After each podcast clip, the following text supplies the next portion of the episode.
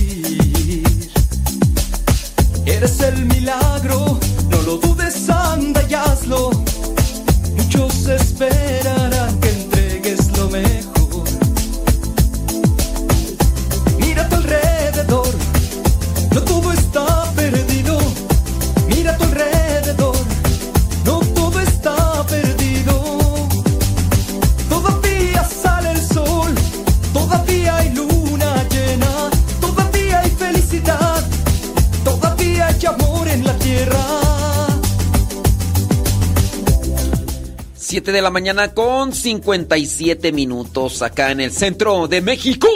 Porque en México también hay varios, varios horarios. Varios horarios.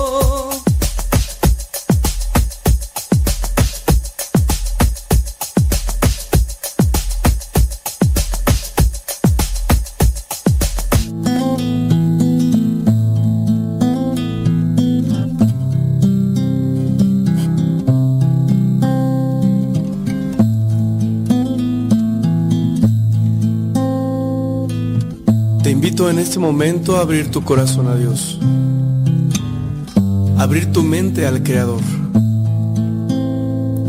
al que modeló tu corazón, al que te conoce perfectamente. Háblale, no dejes pasar esta oportunidad. En el nombre del Padre, del Hijo y del Espíritu Santo, Señor Jesucristo. Te doy las gracias por tantas atenciones que has tenido conmigo.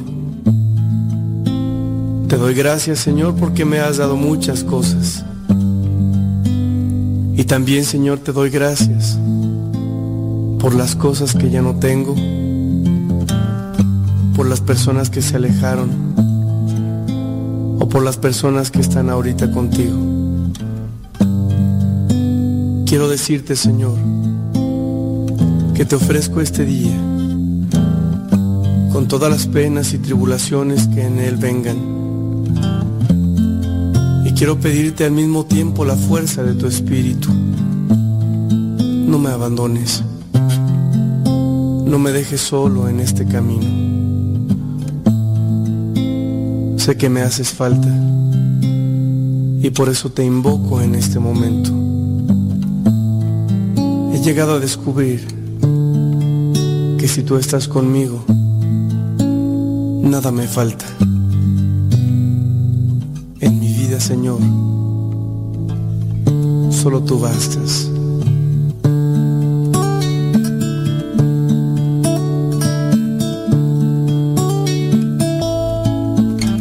Sí, Señor, solo tú eres necesario en nuestra vida. El dinero, ni las modas, ni siquiera los afectos son más grandes que tú. Ayúdame para que este día pueda amarte y de este modo poner todo mi empeño en las cosas que tengo que realizar.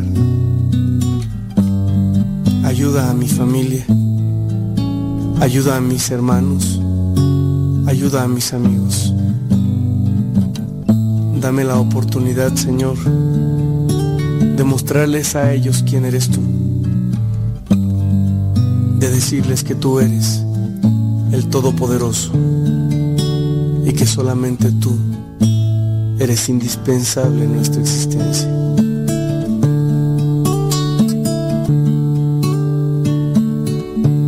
Invito hermano a que dispongas tu vida y tu corazón a esta experiencia de amor.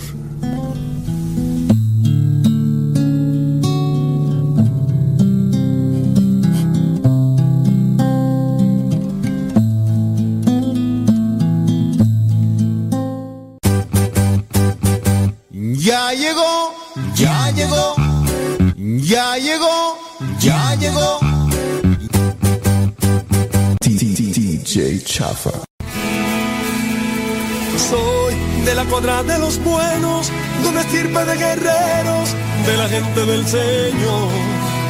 Y lucho por ganarme un día el cielo, máscara cabellera, por ganarme su perdón. Y lucho, lucho, ay como lucho. Y tanto lucho que ahora me dicen el luchador. Y lucho, lucho, ay como lucho. Y tanto lucho que ahora me dicen el luchador, el luchador.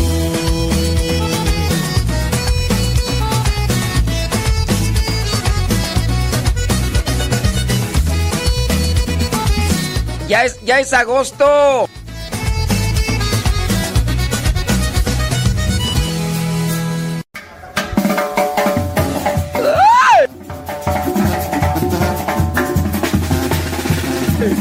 No te oigo, María, traes tenis.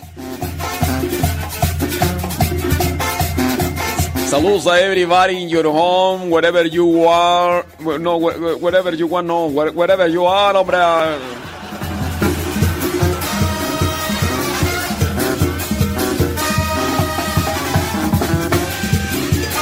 Ya iniciamos agosto, mes número 8 y se va acercando diciembre. Ya huele, ya huele a, a ponche, ya huele a, villancicos, ya huele a lucecitas de Navidad. Ya huele a frillecito sabroso, fresco. Ay, qué fresco. ¿Cómo le va?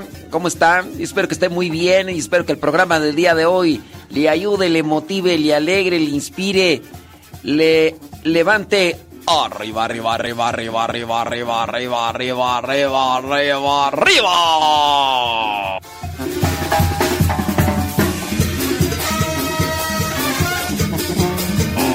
Hoy, primero de agosto, la iglesia tiene presente a San Alfonso María de Ligorio.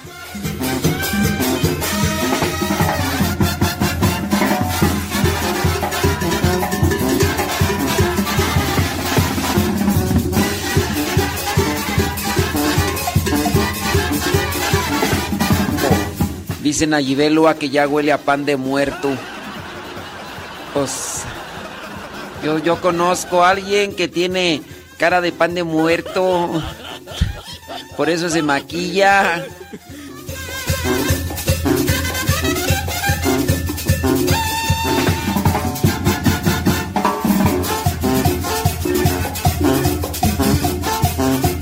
Maquillate, maquillate, maquillate. Señoras y señores, gracias. Muchas gracias a los que están ahí conectados. Saludos, dice desde Cuautitlán, Izcalli. Ahí está Mari Biguri. Saludos eh, allí en Riverside, California, Nayibé Lua. Saludos a los que nos dicen dónde nos escuchan, como Betty Galván allá en Springfield, Oregon. Malena Nabor allá en Acuitla, Pilco, Chimalhuacán, Estado de México. Saludos, dice desde Tulum, Quintana Roo, Ignacio Pacheco. Andele, Rosalía González. Ay, Rosalía, échate una peinadita, amiga, porque. santo Dios, ese. Ahí en Long Beach, California. Gracias. Thank you very much. Hoy amanecí con ganas de decir cincelazos. Hoy dije yo, vámonos con. Sí, vamos a echar cincelado.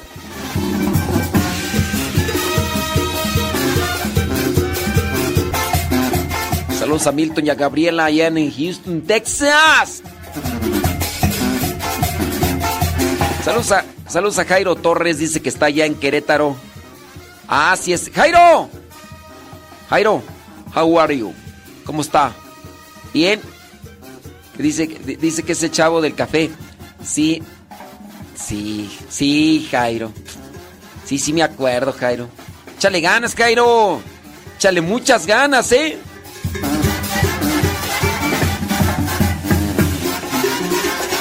Ya llegó Magdalena López de San Fernando, California. Magdalena, tan temprano ya despierta. Válgame Dios, ¿te caíste de la cama o qué? Saludos a Fidel y Roxana, sí, sí me acuerdo. Ya me acordé de sus nombres, ya no se me olvidan. Es que andaba ya diciendo que Roxana y Julián. Y dijo Roxana, padre, no me lo cambie. Roxana y Julián allá en Oaxaca, que anduvieron por acá. Sí, sí, sí, ya, ya, ya, me, ya no se me olvidan sus nombres. Para la próxima vez que los vea, ahora sí voy a decir Roxana y Fidel. Y sí, sí, sí, sí, sí, sí, sí.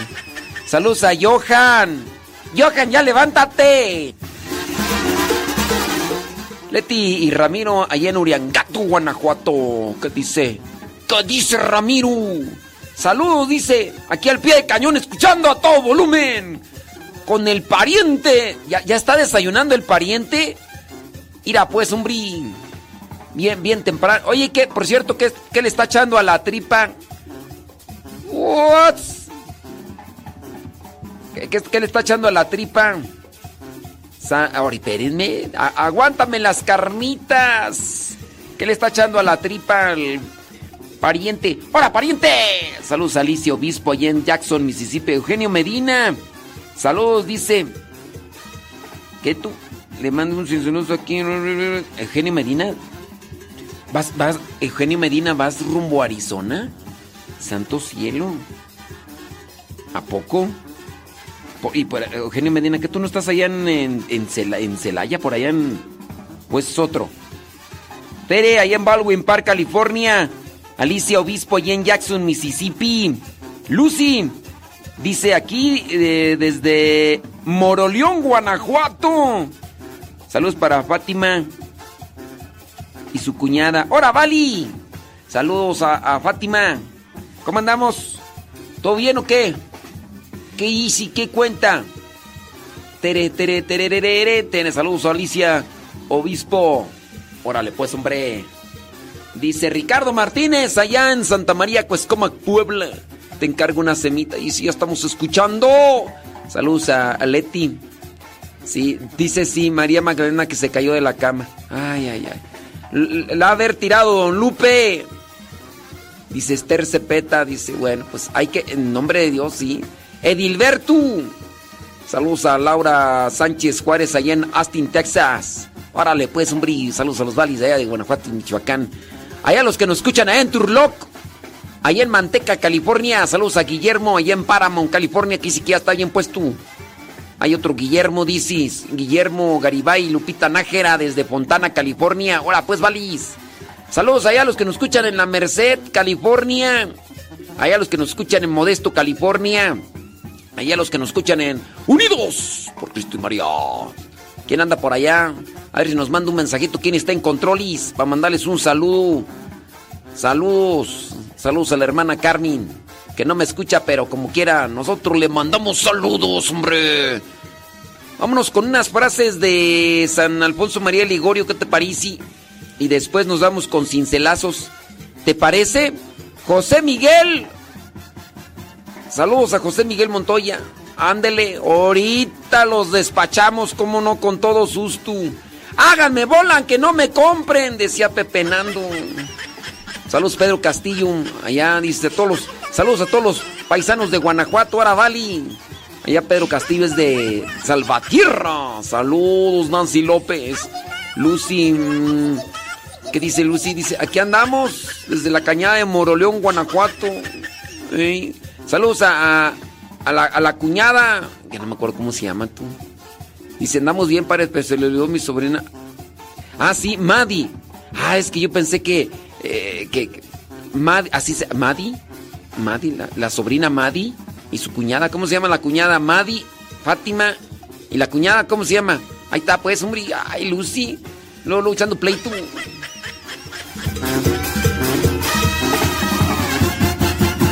Saludos a José Mata, dice allá en Durham, Carolina del Norte.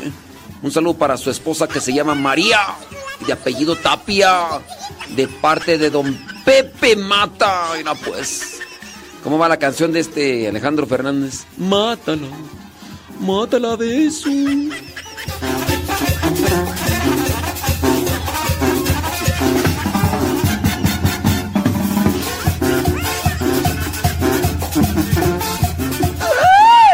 Saludos, dice el pariente allá en Uriangato, Guanajuato, está comiendo avena, amaranto, nueces y, almendras. Oye, ese es el mejor cereal. nada de los conflacos, de los estos sucaritas y e, esas cosas no son buenas. Esas cosas a lo mejor tan sabrosas, pero perjudican mucho. tenga mucho cuidado con eso, porque eso es peligroso. ¡Es peligroso! Sí, yo, miren, les recomiendo más avena, así, pero así de grano, así, no, no es avena del Quaker ni del 1, 2, 3, no, esas, esas cosas no sirven, ya están muy procesadas. No, avena remojada, le ponen así este amaranto también si quieren, si no pura avena, pónganle nuez, pónganle almendra, así, no procesadas porque esas cosas ya no están muy buenas.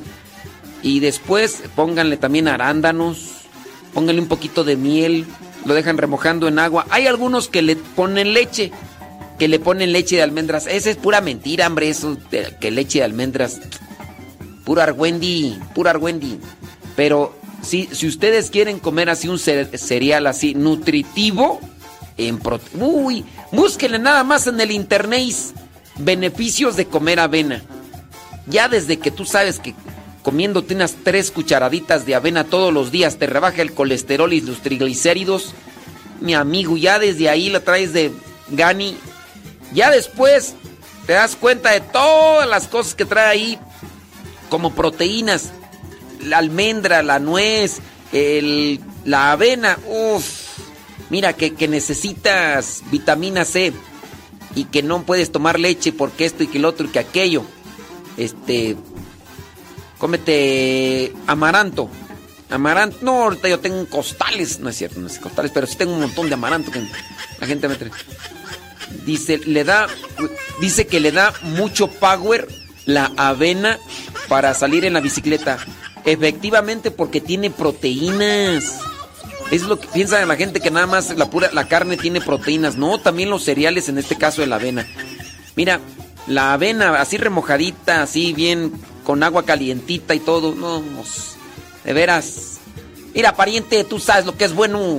Vámonos con unos cincelazos y unas frases de San Alfonso María de Ligorio. Y si tiene preguntas, láncenos las preguntas el día de hoy porque aquí nosotros vamos con Power. Saludos allá al que está en controles. ¿Quién está en controles allá en, allá en, eh, Unidos por Cristo y María? Mándenos sus saludos, hombre, y no nos dejen ahí nomás. Nomás, nomás nos dejan en visto.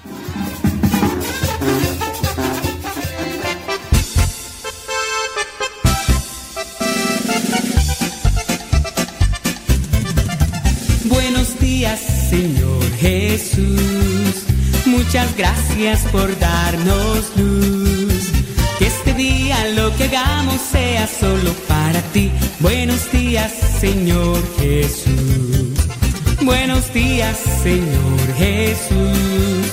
Muchas gracias por darnos luz. Que este día lo que hagamos sea solo para ti. Buenos días, Señor Jesús. La noche ha pasado, la tempestad se fue, muy débil y cansado esperando amanecer. Pero al abrir mis ojos, un rayo puedo ver, el sol brilla en el cielo, su luz ya puedo ver. Buenos días, Señor Jesús, muchas gracias por darnos luz. Este día lo que hagamos sea solo para ti. Buenos días, Señor Jesús. Buenos días, Señor Jesús. Muchas gracias por darnos luz. Este día lo que hagamos sea solo para ti. Buenos días, Señor Jesús. Los pajarillos cantan, elevan su canción. También las palomitas ensalzan al Señor. La flor, la mariposa, exhibe su color. Del fondo de mi alma yo canto esta canción. Buenos días,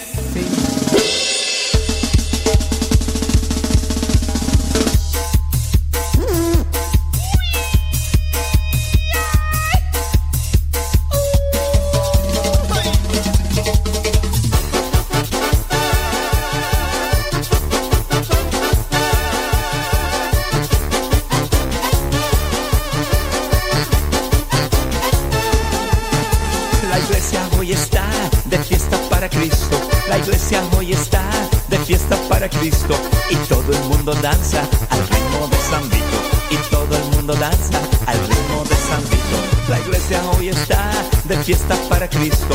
La iglesia hoy está de fiesta para Cristo y todo el mundo danza al ritmo de San Vito y todo el mundo danza al ritmo de San Vito.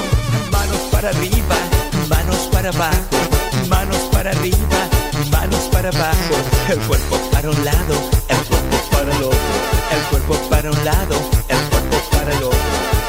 Este es el ritmo, el ritmo de San Vito.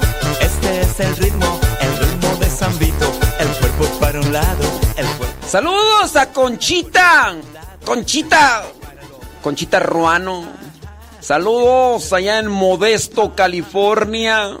¡Súbale a la radio! Saludos desde Querétaro, dice la familia Martínez Luna Blue. Saludos allá desde Nashville, Tennessee. Saludos, dice María Aguilar. ¿Qué onda? Don Pepe Mata. Saludos, dice desde Durham, Carolina del Norte.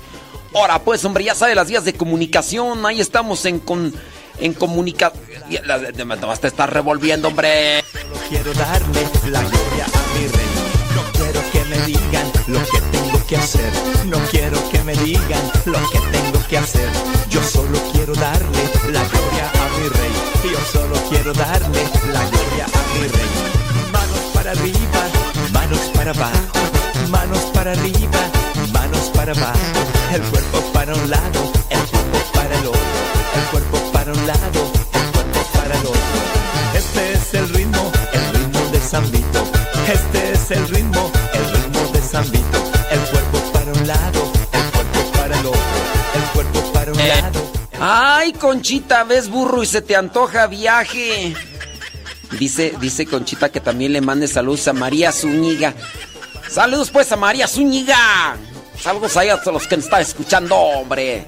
Salud para everybody in your home. Échele con todo el flow, flow, flow, flow, flow, flow, flow, flow, flow, flow, flow, flow, flow. Vámonos con unos cincelazos, ¿qué te parece? parece, sí parece. Ahora pues, hombre, ya, ya sábanas, ¿cómo es esto? Son tres libros, uno, dos y tres, que paso tan chévere, uno, dos y tres. Y el libro número uno tiene 1227. No, mil. ¿Qué tú? El libro número uno tiene mil. Deja acordarme tú. 1227. Efectivamente, todavía me acuerdo. El libro número dos tiene 1199. Y el libro número tres tiene 1292. De fiesta para Cristo, la iglesia hoy está de fiesta para Cristo y todo el mundo danza al ritmo de San Vámonos hasta Oriangato, Guanajuato. Ahí está Ramiro. Ramiro, dice Leti, que por favor le diga el, cincelazo del libro número 2, 848. Ramiro, ponte casco. Ponte casco porque Ahí vamos con todo. 848 dice. Busco aquí rápidamente el libro número 2. Espérame tantito. Espérame tantito que ya perdí práctica. Ya no los encuentro aquí bien rápido estos. Ya perdí práctica. 848 dice así. El que no es servidor no es cristiano. El servidor que no se cansa no es un auténtico servidor. Pues hay que servir hay que ayudar. Para eso estamos en el mundo, Ramiro. En la medida que nosotros solamente nos acomodamos y esperamos que los demás nos sirvan, nos colocamos en una estación cómoda que no es favorable y más si estamos siguiendo a Cristo. Porque el mismo Cristo no vino para que le sirvieran, sino para servir. Estamos sirviendo, ayudando o nada más estamos esperando que los demás nos sirvan. Ahí te lo dejo, Vali, para que ahí le rumies mientras vas ahí con la bicicleta. ¡Échale, Ramiro!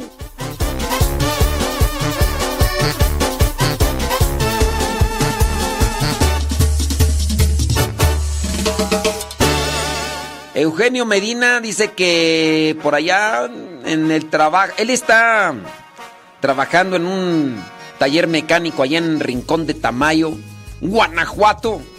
Tiene ahí uno de los trabajadores, de los ayudantes, se llama Charlie. También nos escucha a todo volumen.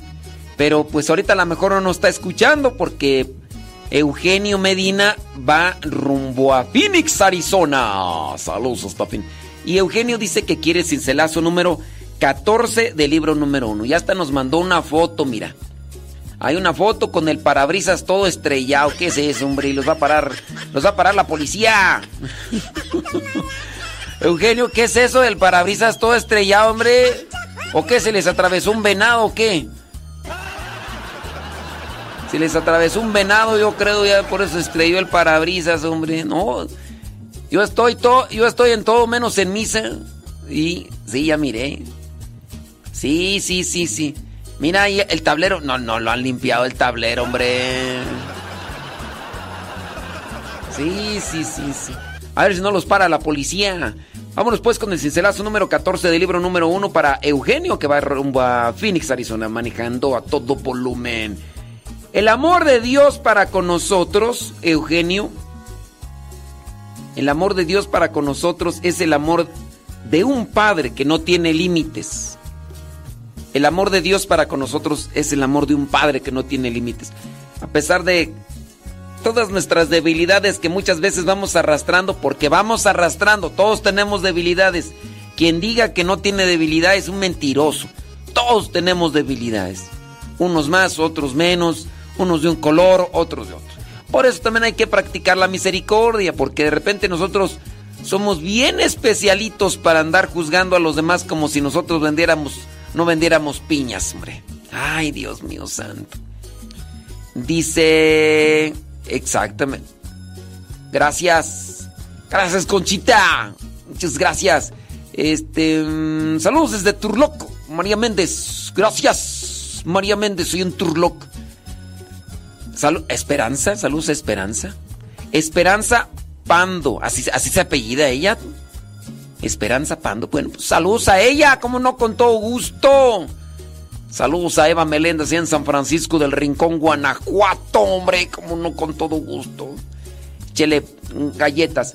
Déjame ver por acá quién más nos pide un cincelazo. De Tin Marín de Dopingüe, Cucaramácara, Títere. Fue. Dice desde Jackson, Mississippi. Allá está Alicia Obispo, dice que quiere cincelazo 989 del libro número 1. 989 del libro número 1 dice, el hombre sin Dios es una criatura vacía. La presencia de Dios en la vida es una exigencia de la misma naturaleza humana. Alicia Obispo, cuando no tenemos a Dios, estamos vacíos. De ahí que por eso las personas cuando estamos alejados de Dios, cuando no buscamos tener a Dios en nuestras vidas, buscamos llenar esos vacíos con cosas del mundo, pero esas cosas del mundo, lejos de llenar, hacen que ese vacío se haga más grande. Sí, que ese vacío se haga más grande. Alguno de ustedes recuérdeme, porque sí hay, y ahorita no me acuerdo, cuando tienes sed y tomas algo que te da más sed, ¿qué bebida tomas cuando tienes sed y lejos de quitarte la sed te da más sed? Por ahí hay una bebida nada más que no me acuerdo cuál es tú. No me acuerdo cuál. ¿Cuál es? ¿Cuál es la mejor bebida para que te quite la sed? El agua. El agua. Pero cuando no utilizamos agua y utilizamos otra cosa, lejos de... Sí, cuando tomamos eso, nada más que no me acuerdo qué es. Yo una vez ya lo andé por ahí buscando y no me acuerdo, no me acuerdo. Pero a ver si alguno de ustedes por ahí ahorita me, me, hace un recordatorio. No me la vaya a recordar, ¿eh? Porque está escuchando mi mamá. No, mejor dígame ahí. ¿Cuál es, qué es eso que cuando uno tiene sed toma? Dice, a mí en lo personal una limonada me da más sed, dice Alicia Obispo. Bueno, pues dice que cuando ella toma limonada le da más sed. Bueno, pues. Pero sí, cuando estamos vacíos de Dios, no, nuestra vida no tiene sentido, Alicia.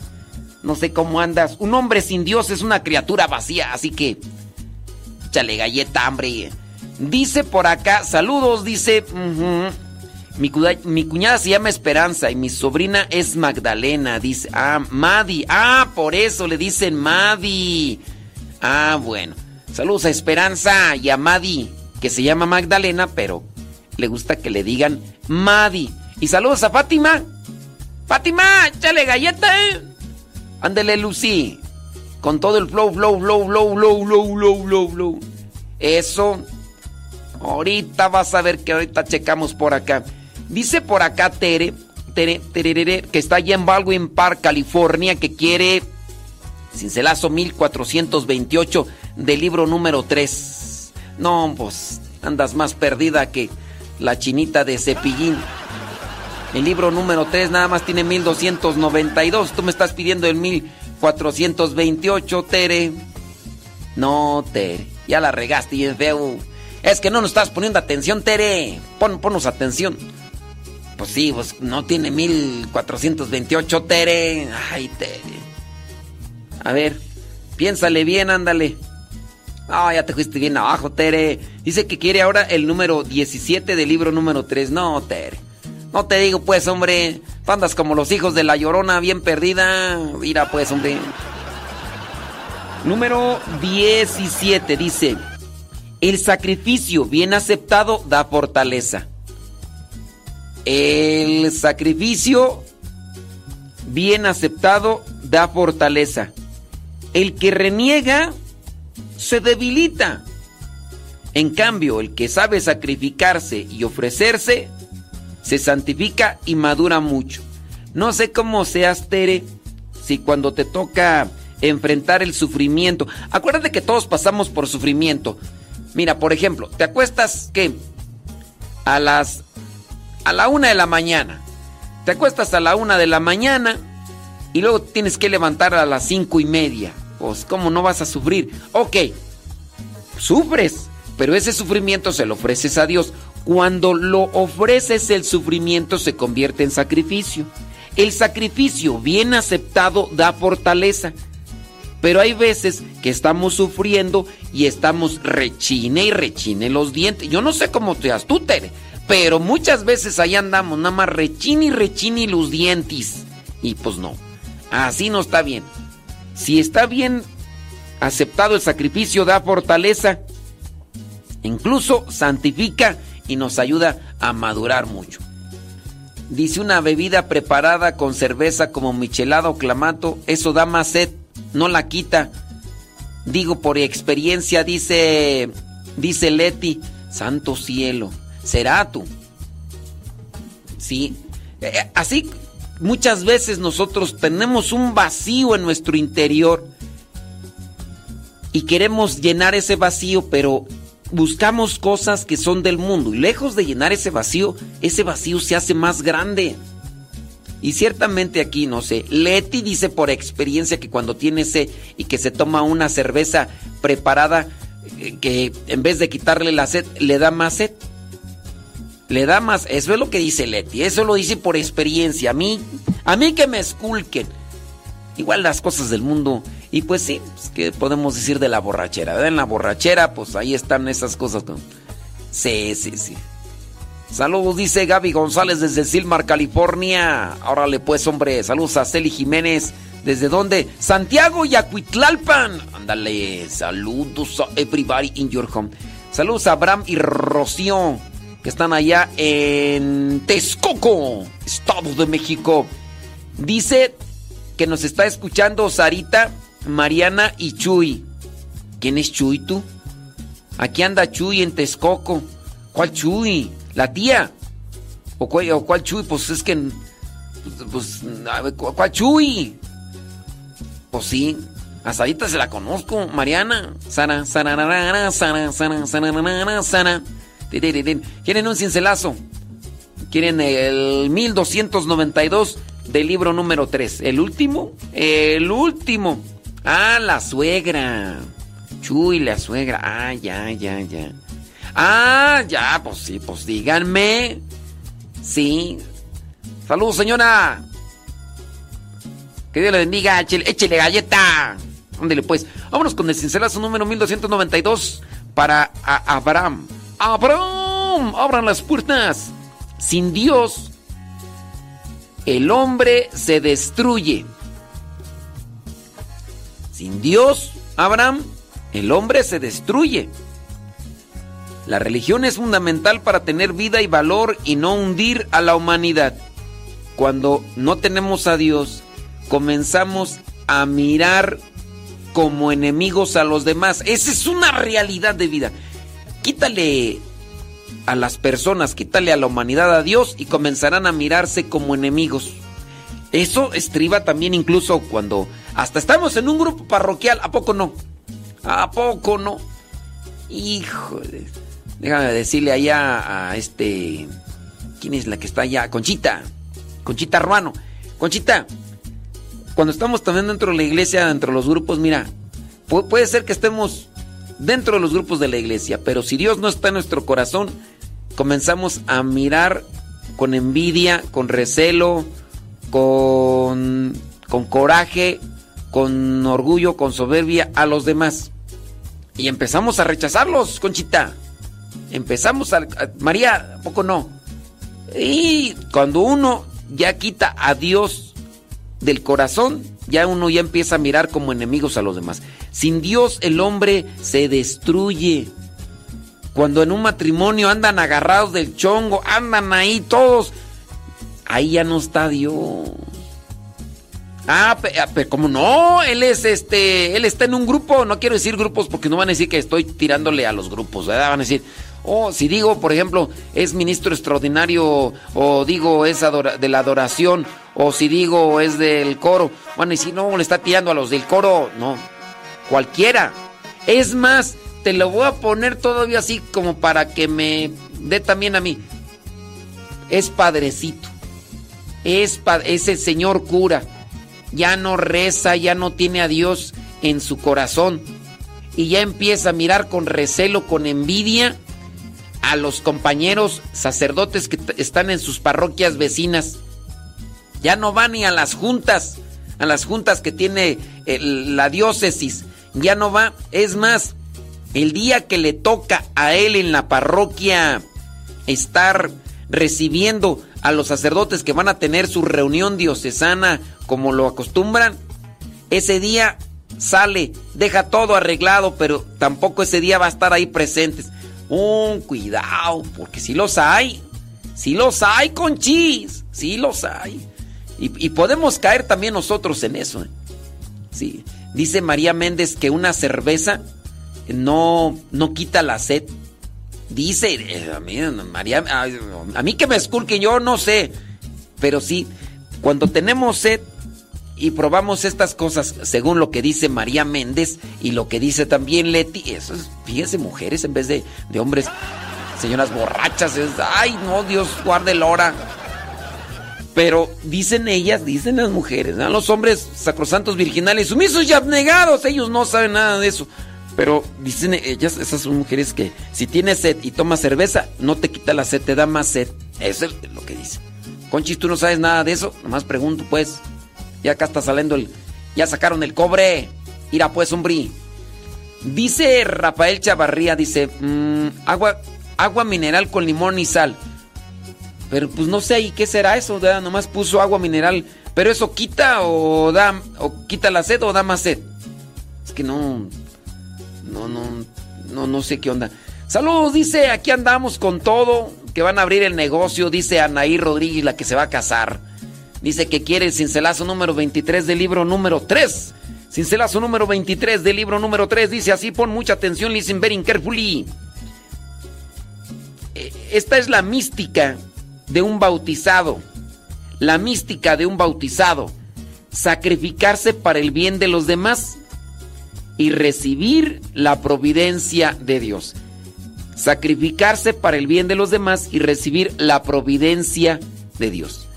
Te sacrificas por los demás, es decir, te entregas, te esfuerzas.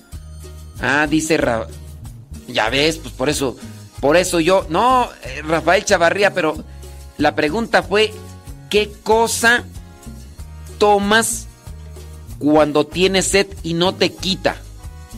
Rafael, esa fue la, pregunta. Les pregunté yo, ¿qué es aquello que tú tomas cuando tienes sed y que lejos de quitarte la sed, hasta pareciera ser que te da más sed? No la, no, no la que te quita la sed, sino la que te da más sed, Rafa. Hey, Andy, pues, bri. Saludos a Luis Castrejón, ya, allá en Wilmington, Delaware. Dice, eso pasó en mi familia, padre. Sin Dios no somos nada. Ay, Dios Todopoderoso, pues. Saludos ahí en Pensilvania. Cuando, cuando una persona quita a Dios de su vida, comienzan los destrozos. Mire, padre, yo no puedo decir eso porque mi esposo está también en grupos de iglesia y pues aquí andamos como perros y gatos. De hecho, mis hijos pertenecen a los grupos juveniles. Y aquí, mire, hasta fueron monaguillos. Y aquí andamos como perros y gatos. Una cosa es que estemos en el templo, una cosa es que estemos en las actividades de la iglesia, pero igual se puede meter una botella dentro de una pileta con agua, pero tapada la botella. ¿De qué sirvió? Una botella la metes hasta el fondo del mar, pero tapada la botella, ¿de qué sirvió? Nomás, si está cerrada la botella, bueno, hasta el fondo del mar no aguanta, porque se explota. Ya es como explotan las cosas cuando las meten. Pero sí, sí, sí, uno tiene que tener ahí cuidado. ¿A poco? Ándele, pues, dice, bueno, Pedro Castillo, pues dice que nomás es, bueno, pues, santo Dios, súbale a la radio. Dice, Ah, poco. No, mire, es que ustedes ya, ya me están dando recetas para quitarme la sed. Ay, ustedes enten... No, no, no. La pregunta fue que ya me están dando acá recetas que cómo quitarme la sed, dicen.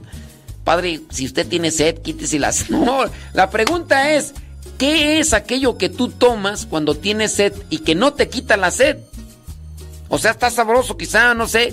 ¿Qué es eso que te da más sed? Ustedes ya me están dando acá recetas de cómo quitarme la sed. No, pues no, ya.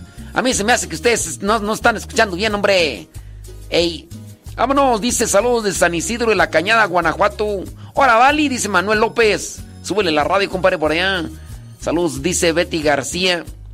Eh, vive allá en, en dónde? En South Carolina. Betty García. Súbele a la radio, ándale. Híjole, este, Betty García, fíjate que no te podría dar respuesta porque pues allá no sé. Si vivieras acá donde estoy yo, pues acá te digo, pero pues allá, allá nomás nada de nada. Eso, saludos. Mira nada más allá, Eugenio. Eso, pues con Tocho. Gracias, ahí va todo volumen manejando. Déjame ver por acá quién más nos pide cincelazos.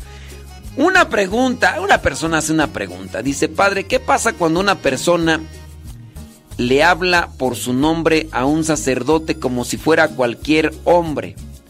Y su excusa, cuando se lo dijo, que no era correcto, fue que eran amigos desde hace mucho tiempo. Pero eso no es cierto porque el sacerdote ya tenía cerca de dos años y no se había visto que conocieran hasta hace poco. Lo extraño es que el sacerdote no le dice nada. Yo creo que el sacerdote le debemos respeto ante todo. Gracias por su atención. Miren, si una persona le habla de tú al sacerdote, este, uno también debe ser empático. Uno debe ser comprensible, uno debe también de tener cierto tipo de consideración. Hay personas a las que no se les eh, formó, educó sobre lo que vendría a ser el respeto. A mí, por ejemplo, me llegaron a formar diciendo, a los mayores hábleles de usted. A sus padrinos y a las personas hábleles de usted. Entonces, a mí así me formaron. Yo, de hablarles usted. Yo incluso hasta algunas religiosas, yo les digo de usted, digo con unas muy, pero muy cercanas, digo, ¿qué onda? ¿Cómo estás? Bueno, con algunas religiosas. Algunos de los padres, digo, de los padres que son mayores. Hay otros padres que son de mi edad y otros que están bien chamaquillos. Pues ahí sí, ya yo los conocí siendo novicios de formación y yo ahí ya sí les hablo, ¿qué onda? O les digo por su apellido, les digo Sukis o les digo Neto y, no les hablo de usted, entre nosotros, entre los sacerdotes. Pero sí, cuando yo conozco a un sacerdote por primera vez, yo sí le hablo de usted. Nosotros debemos tener también cierto tipo de consideración con personas que a lo mejor no recibieron o no les dieron lo que a nosotros nos, nos dieron, como principios, normas. Si esta persona no lo ve mal, porque en la actualidad hemos visto y a lo mejor conocemos, y yo no sé, incluso hasta podría ser que tus nietos, Graciela, o quién sabe quién, pero en el caso, en la actualidad, hay muchos niños por ahí que les hablan del tú a las personas mayores, conocidas y desconocidas. Ya no se está formando con base al respeto.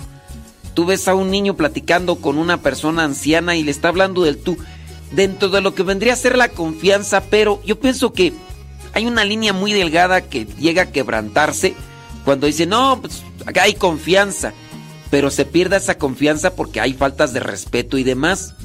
Al tratarle de tú a una persona mayor, eso después ya le lleva a tener tanta confianza incluso para tratarlo como... Y ahí pues hay que tener también cierto tipo de consideración. A lo mejor esa misma persona no recibió la formación que a lo mejor tú y yo recibimos y que es muy necesaria. Digo, pues el respeto, el respeto es fundamental en cualquier relación. Hay circunstancias, hay situaciones en las que cuales ya se habla de tú y, y ya, pero pues sí, hay que también tener consideración y ayudar, digo, dar un consejo. Tú le diste un consejo y le dijiste que no era conveniente y la otra persona se justificó. Bueno, el consejo ya se lo diste. Si no hizo caso, ¡Ni modo! Dijo Lupe, ¿qué le vamos a hacer? Pregunta que si los libros de los cincelazos se podrían utilizar en los grupos parroquiales o son exclusivos para los sacerdotes. No, pues, de hecho ustedes pueden conseguir estos libros de los cincelazos para, para dinámicas como, como esta dinámica que nosotros estamos haciendo.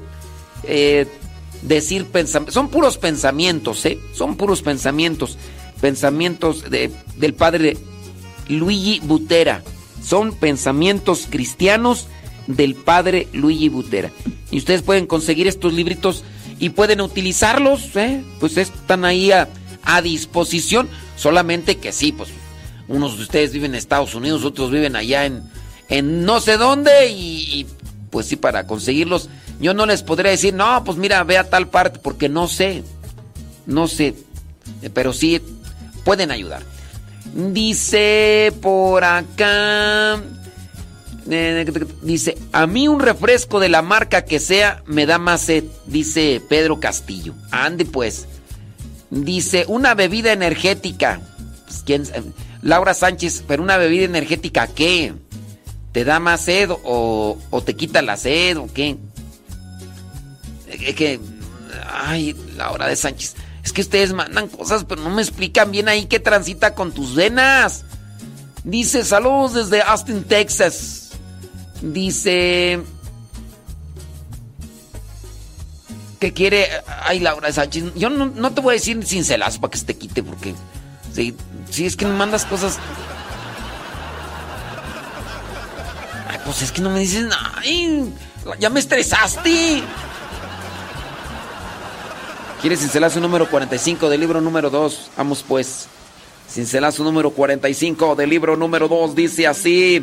Solamente los que aceptan el sufrimiento en la cruz y lo superan podrán confirmar la fe de sus hermanos. Solamente los que aceptan el sufrimiento en la cruz y lo superan podrán confirmar la fe de sus hermanos. Que transita por tus venas, que pasotes con tus zapatotes. Vámonos con algunas frasecitas de San Alfonso María de Ligorio. Charalito se llamaba, era un pequeño pez, era inteligente y de buen corazón, aunque ¡Saludos, Conchita!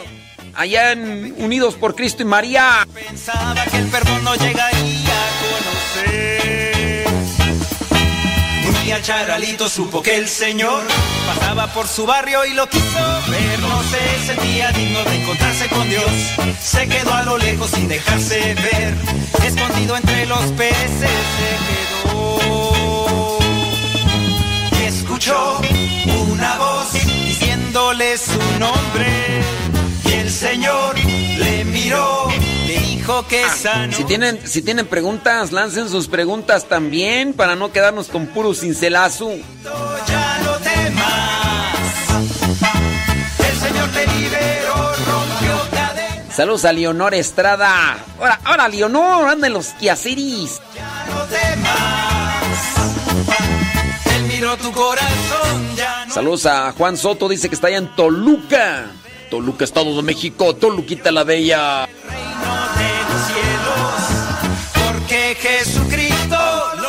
Los saludos hasta Perú, allá está Lenali y Odalis.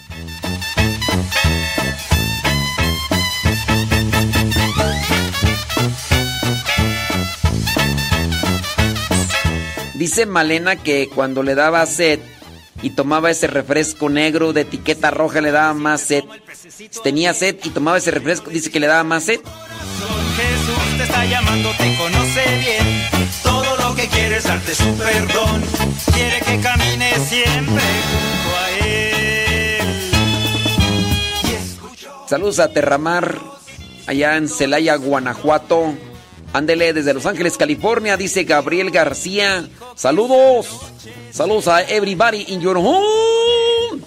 Mira pues Lupe Barriga allá en Marión, Carolina del Norte, Alejandra Ayala en Columbus, Ohio, Ani Ríos desde Tutitlán, Izcalli, Estado de México. Saludos, dice. Ah, que nos saluda la hija de su mamá. sí. Ay, Ani Ríos, de veras, traes puro sueño. Que, que me habla la hija de su mamá. porque Jesucristo los llamó.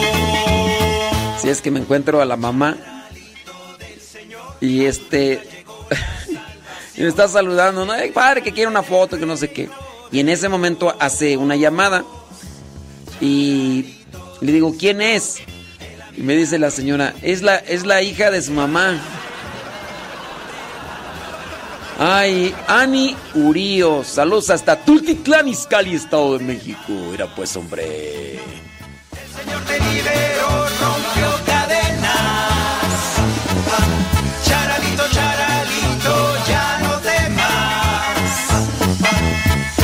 Tu corazón, ya no hay condena. De los que son pequeños es el reino de los cielos. Igual que a Charalito, el Señor Jesús te llama. El Señor Jesús te llama. El Señor Jesús te llama hoy. Te llama hoy. Sin fronteras, sin ciudades, como en casa en todo el mundo están. Sin historia. Vámonos con unas frases de San Francisco, San Francisco, San Alfonso, ¿por qué? ¿Qué traigo yo con San Francisco? San Alfonso, María de Ligorio. Ay, hija de su mamá. Dice Odalis, ella como especialista, dice que todo refresco con azúcar da más sed. Dice Odalis, sí. Eso. Dice que todo, todo refresco da más sed. Bueno, pues ahí está, ahí está, ahí está. Dice San Alfonso María de Ligorio, María, la Virgen María, es el tesoro de Dios. Ella es la tesorera de todas las misericordias que nos quiere dispensar. María, la Virgen María es el tesoro de Dios y la tesorera de todas las misericordias que nos quiere dispensar. Es decir, que ahí está. San Alfonso María de Ligorio dice otra frase, todas las gracias que queramos obtener, todas las gracias que querramos obtener, las pidamos por medio de la Virgen María, porque ella alcanza todo lo que quiere de Jesús y sus oraciones jamás serán desatendidas. Claro, no le pidas que te quite esas lonjas cuando no dejas de comer, pues óyeme. Hay niveles, hay niveles. Dice San Alfonso de María del Ligorio, todo bien consiste en amar a Dios. Y amar a Dios consiste en hacer su voluntad. Todo bien consiste en amar a Dios. Y amar a Dios consiste en hacer su voluntad. Amas, dices que amas a Dios, pero no haces su voluntad. Lo mismo pasa cuando dices que amas mucho a tu mamá y nada más no le haces caso. Ya es. Era pues, hombre, puras verdades. Dice San Alfonso María de Ligorio, Dios nos ha creado por amor para podernos donar la vida en plenitud. Dios nos ha creado por amor para podernos donar la vida en plenitud, la vida eterna. Dice San Alfonso María de Ligorio, para salvarnos siempre debemos temer caer. O sea, temor de Dios, temor de ofender a Dios. Para salvarnos siempre debemos temer caer. Y ahí está. Les agradezco a Unidos por Cristo y María. Que Dios les bendiga y les fortalezca. Conchita, ahí te encargo. Échele muchas ganas y, y darle con todo el flow, flow, flow, flow, flow, flow. Para adelante, Conchita. Ándele. Dios le bendiga y le fortalezca y para pa adelante, porque para atrás ni para agarrar, ni para agarrar vuelo. ¿Quién dijo que estábamos apagados?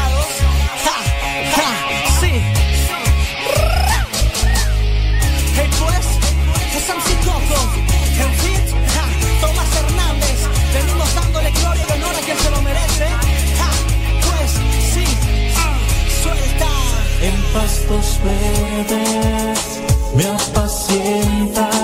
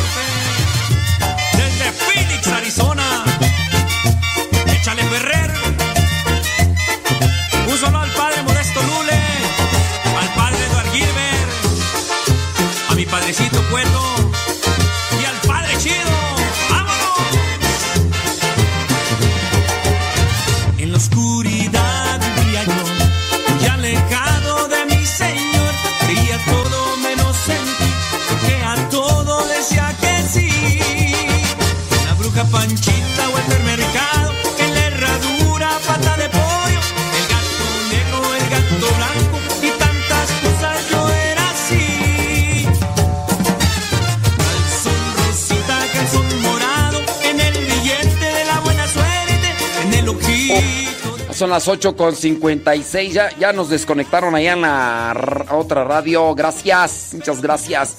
8 con 56 de la mañana en este martes primero de, de agosto, el 2023.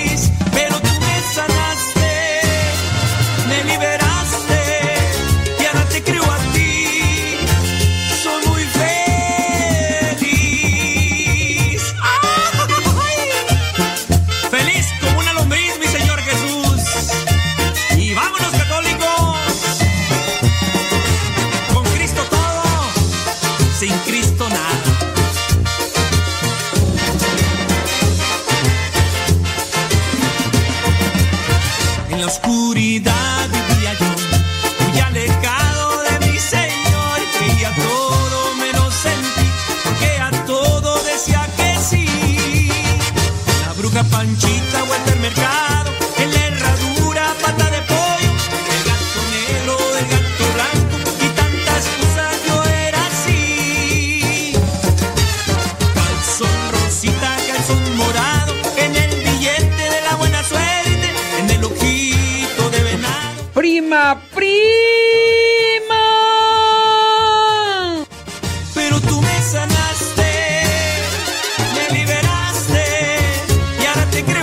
Saludos a la señora Marta Hilda Venegas. Mira pues, hombre. Saludos a don Manuel. ¿Cómo andamos? ¿Tú bien? Qué bueno, me da muchísimo gusto. Me da muchísimo gusto que anden ahí en la conexión. Dice, saludos desde Ramos Arispes. Saludos a don Manuel y a doña Marta. Marta Hilda Venegas allá. Ahí le encargo un pan de. Un pan de pulque de la mena porque de los otros no me gustan.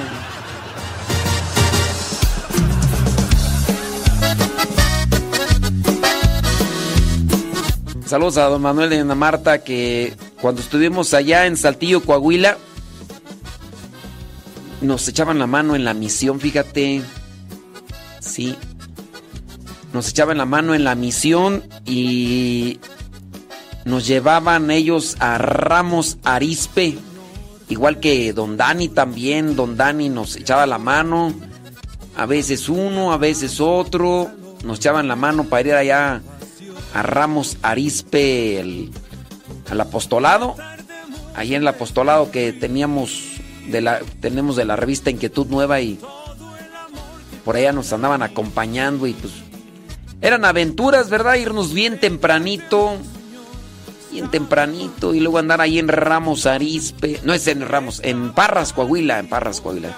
Yo dije Ramos, no, no, en Parras, Coahuila. Ahí en Ramos, ellos también nos ayudaban ahí y nos echaban la mano, hombre. ¿Qué tiempos aquellos? ¿Qué tiempos aquellos, hombre? Sí es cierto. Saludos, don Manuel, doña Marta. Dios les bendiga y ahí estamos, ahí estamos en sintonía, hombre.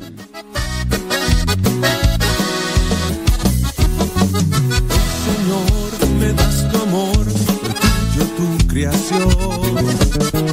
Y me abraza tu calor, me das tu salvación. Me tardé mucho en descubrir todo el amor que para mí. Sentía temor, Señor, estaba abandonado. Estaba tan equivocado. Sé que me amas, estás aquí.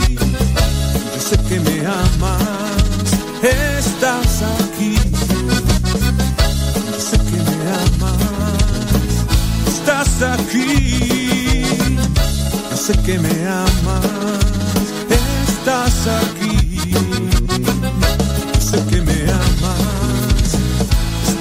Aquí. Yo sé que me amas, estás aquí. Juan 3:16. Así amó Dios al mundo, que le dio al Hijo único por ti, por mí. De modo que si alguno está en Cristo, nueva criatura es. Las cosas viejas pasaron. He aquí, todas son hechas nuevas.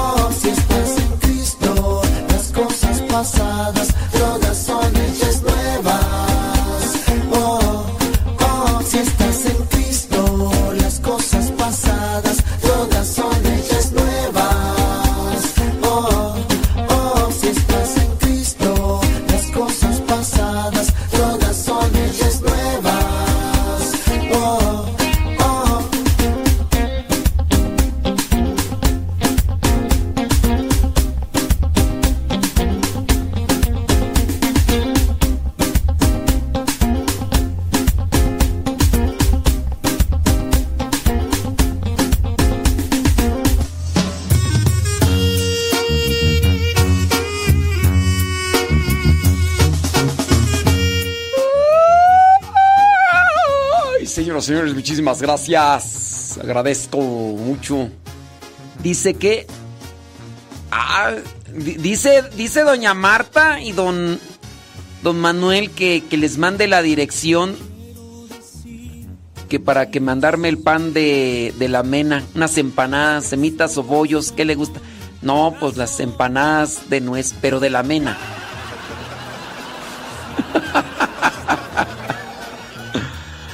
Ay, ay, ay. Sí, ¿sabe? Do- Doña Paz, Doña Paz y Don Johnny. Doña Paz y Don Johnny, les mando un saludo, aunque no nos escuchan ellos, pero. Doña Paz y Don Johnny, ya cuando vienen, ellos ya saben. Digo, si son de la Mena, bienvenidos. Si son de El Roble, ya ni modo. Ay, a ver, a ver cuándo nos echamos una vueltecita, ay, hombre. Echarnos una vueltecita ya a, Saltillo. Deje que haga frío porque ahorita yo le saco. Oye, vamos a ir a Tampico, Tamaulipas en diciembre. Hablando del calor. Nada que ver Tampico con allá con los saltillos, pero. Por el calor, no, ya. Está más, está más feo el calor. Está más feo el calor que, que antes, hombre. Sí, ya, ya aumentó mucho el calor. Ay, doña Marta, pues a ver qué día. ¿Qué día nos echamos una vueltecita, hombre, por allá? No, fíjese que ya casi ni como pan.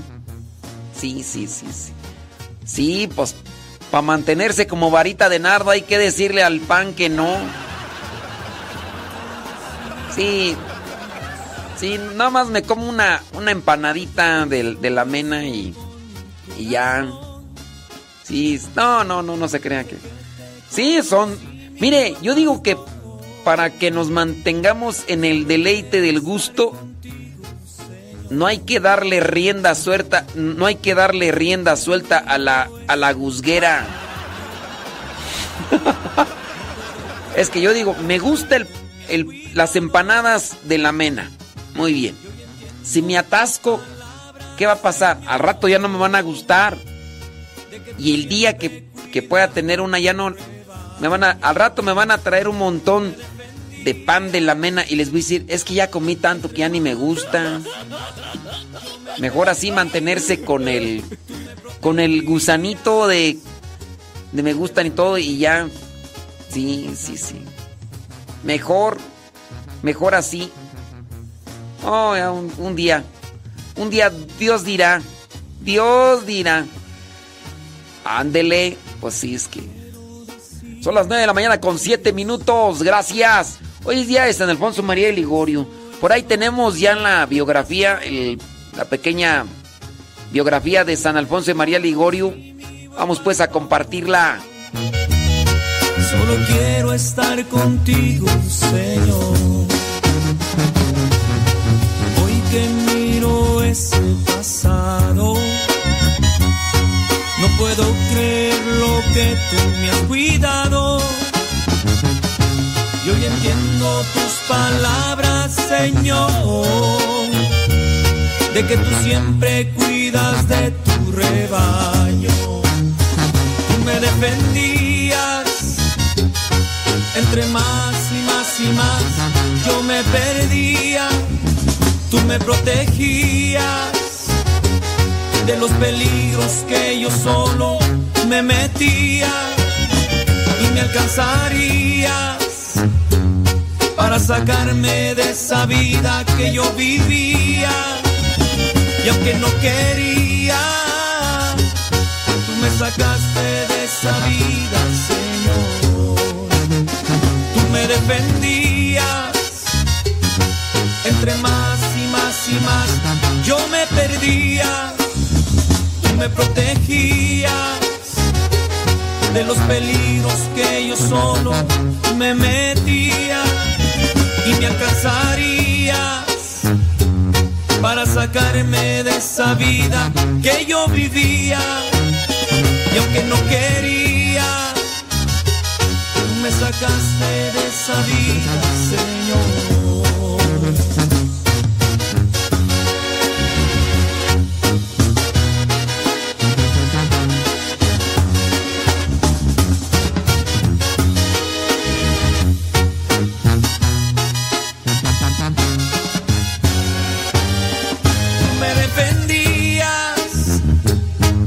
entre más y más y más yo me perdía tú me protegías de los peligros que yo solo me metía y me alcanzarías para sacarme de esa vida que yo vivía y aunque no quería tú me sacaste de esa vida, Señor. Sacaste de esa vida, Señor. Tú me sacaste de esa vida,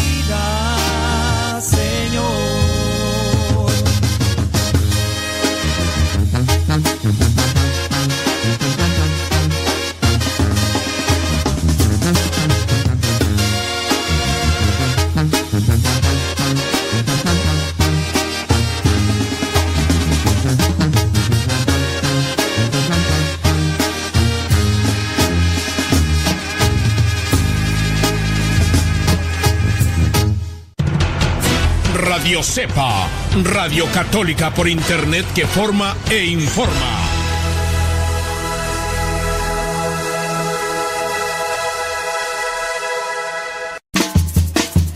Desde la oscuridad del mar aparece, te tienes que cuidar.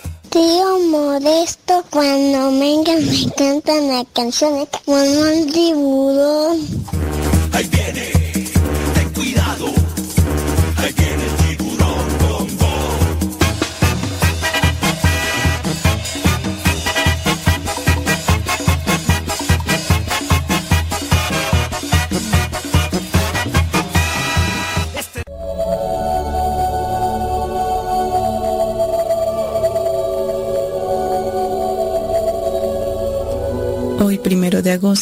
La iglesia celebra a San Alfonso María de Ligorio. Alfonso significa listo para el combate. Nació San Alfonso cerca de Nápoles, Italia, el 27 de septiembre de 1696. Sus padres fueron José Márquez de Ligorio y capitán de la Armada Naval, y doña Ana Cavalieri. Este santo fue el primogénito de siete hermanos, cuatro varones y tres niñas. Siendo aún niño, fue visitado por San Francisco Jerónimo, el cual lo bendijo y anunció que él viviría 90 años, que sería obispo y haría mucho bien. A los 16 años, caso excepcional, obtuvo el grado de doctor en ambos derechos, civil y canónico, con notas sobresalientes en todos sus estudios. Para conservar la pureza de su alma, se escogió un director espiritual. Visitaba frecuentemente a Jesús sacramentado. Rezaba con gran devoción a la Virgen Santísima y huía como la peste de todos los que tuvieran malas conservaciones. Su padre, que deseaba hacer de él un brillante político, lo hizo estudiar varios idiomas modernos, aprender música, artes y detalles de la vida caballeresca. Y en su profesión de abogado iba obteniendo resonantes triunfos. Pero todo esto no le dejaba satisfecho, por el gran peligro que en el mundo existe de ofender a Dios. A un compañero le repitió que en el mundo corrían peligro de ser condenados. Más tarde escribió que las vanidades del mundo estaban llenas de amarguras y desengaños, que él lo sabía por su propia y amarga experiencia. Su padre quería casarlo con alguna joven de familia muy distinguida para que formara un hogar de alta clase social. Pero cada vez que le preparaban algún noviazgo, la novia tenía que exclamar que él era muy noble, muy culto, muy atento, pero que él vivía más en lo espiritual que en lo material. Hubo un pleito famoso entre el duque de Orsini y el gran duque de Toscana. El doctor Alfonso defendía al de Orsini. Su exposición fue maravillosa, brillante, sumamente aplaudida.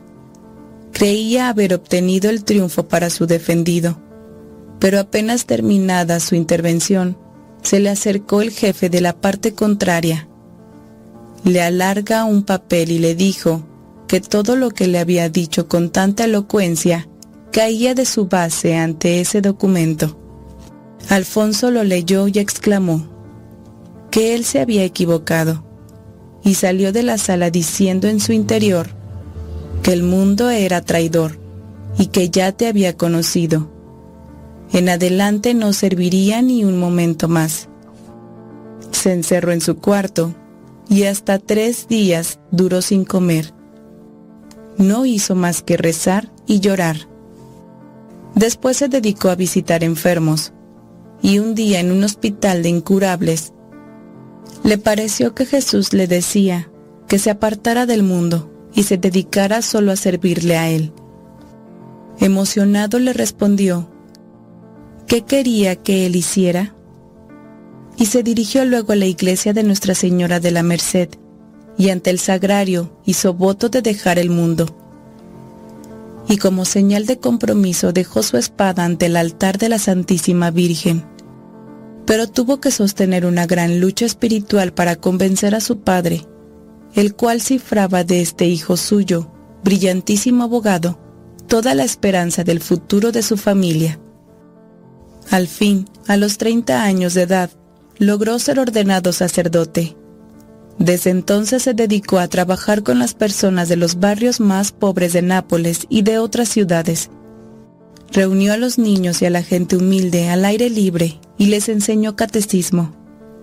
Su padre, que gozaba oyendo sus discursos de abogado, ahora no quería ir a escuchar sus sencillos sermones sacerdotales. Pero un día entró por curiosidad a escucharle una de sus pláticas y sin poder contener, exclamó emocionado que su hijo le había hecho conocer a Dios. Y esto lo repitió después muchas veces. Se le reunieron otros sacerdotes y con ellos, el 9 de noviembre de 1732, fundó la congregación del Santísimo Redentor o Padres Redentoristas. Y a imitación de Jesús se dedicaron a recorrer ciudades, pueblos y campos predicando el Evangelio. Su lema era el de Jesús. Soy enviado para evangelizar a los pobres.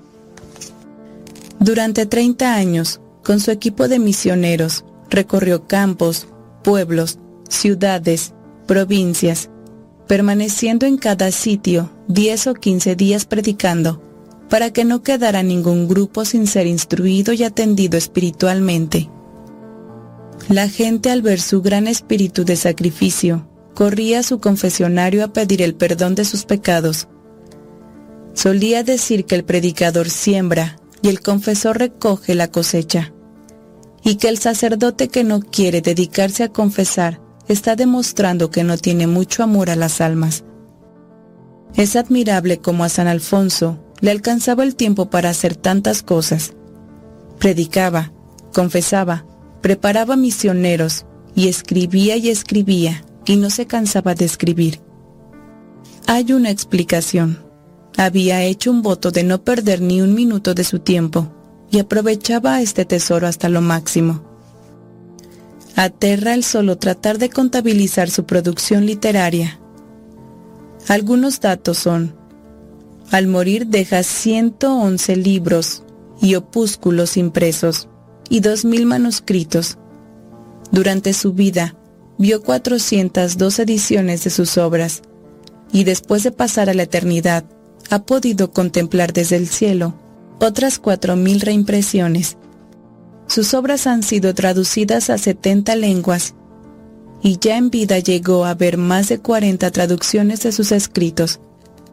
Para cada libro que redactaba, consultaba centenares de libros más, se han contabilizado las cintas que presenta de autores consultados y estas cintas son más de 70 mil. Cuando algunas personas le preguntaban acerca de qué penitencias debían hacer para llegar a la santidad, él le respondía que la mejor penitencia era leer, leer, leer libros espirituales, que eso aprovechaba más que mil cilicios. Su obra maestra, Las Glorias de María, para su libro más famoso, Las Glorias de María, empezó San Alfonso a recoger materiales cuando tenía 38 años de edad y terminó de escribirlo a los 54 años, en 1750. Su redacción le gastó 16 años. Sus obras las escribió en sus últimos 35 años, que fueron años de terribles sufrimientos. En 1762, el Papa lo nombró obispo de Santa Águeda. Quedó aterrado y dijo que renunciaba a ese honor, pero el Papa no le aceptó la renuncia. Tenía 66 años. Estuvo 13 años de obispo. Visitó cada dos años los pueblos. En cada pueblo de su diócesis hizo predicar misiones y él predicaba el sermón de la Virgen o el de la despedida. Vino el hambre y vendió todos sus utensilios, hasta su sombrero y anillo, y la mula y el carro del obispo, para dar de comer a los hambrientos. Cuando le aceptaron su renuncia de obispo, él exclamó que Dios será bendito, que le había quitado una montaña de sobre sus hombros. Dios lo probó con enfermedades. Fue perdiendo la vista y el oído. Su delicia era pasar las horas junto al Santísimo Sacramento. A veces se acercaba al sagrario, tocaba la puerta y decía, Jesús, ¿me oyes? Le encantaba que le leyeran vidas de santos. Un hermano tras otro pasaban a leerle por horas y horas. Les preguntaba si ya era momento de rezar el rosario. Y es que él decía que el rosario dependía su salvación. El primero de agosto de 1787, San Alfonso murió. Tenía 90 años. El Papa Gregorio XVI lo declaró santo en 1839. Y el Papa Pío IX lo declaró doctor de la Iglesia en 1875. Para un devoto de la Virgen, ninguna lectura más provechosa que las glorias de María de San Alfonso. Él es San Alfonso María de Ligorio, obispo, fundador, doctor de la Iglesia, y su fiesta se celebra el primero de agosto. Padre nuestro que estás en el cielo, santificado sea tu nombre, venga a nosotros tu reino, hágase tu voluntad, así en la tierra como en el cielo. Danos hoy nuestro pan de cada día, perdona nuestras ofensas, como también nosotros perdonamos a los que nos ofenden. No nos dejes caer en tentación, y líbranos de todo mal. Amén. Dios te salve María, llena eres de gracia, el Señor es contigo, bendita eres entre todas las mujeres, y bendito es el fruto de tu vientre, Jesús. Santa María, Madre de Dios, ruega Señora por nosotros los pecadores, ahora y en la hora de nuestra muerte. Amén. Gloria al Padre, gloria al Hijo, y gloria al Espíritu Santo, como era en un principio, ahora y siempre, y por los siglos de los siglos. Amén. Por la señal de la Santa Cruz, de nuestros enemigos, líbranos Señor, Dios nuestro, en el nombre del Padre, del Hijo y del Espíritu Santo. Amén.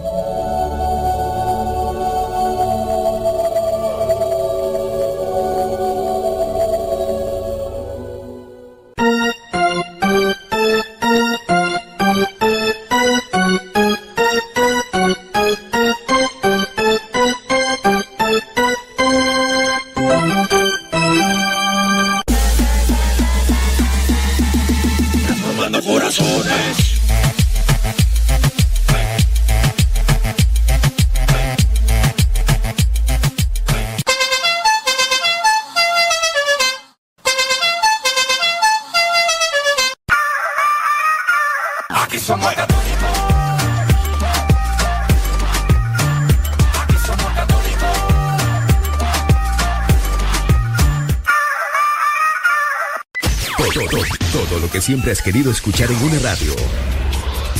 Música, noticias, educación, información, orientación, compañía. Todo, todo, completamente todo.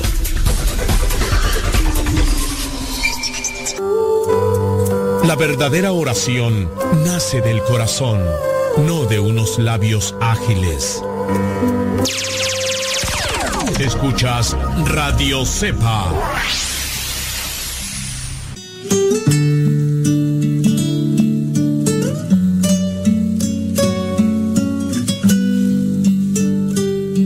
Vamos a mirar los que traen la Biblia, ahí el Evangelio, Juan 13, del 31 al 35.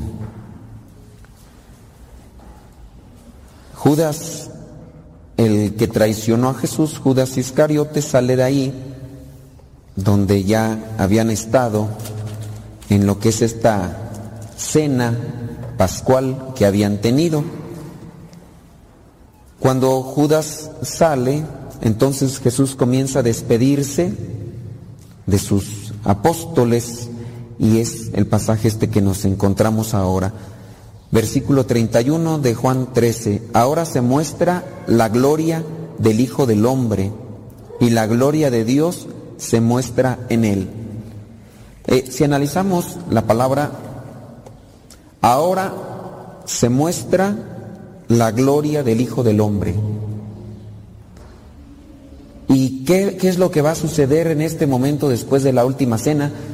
Viene el momento de persecución, viene el momento de prueba, de dolor y de sufrimiento.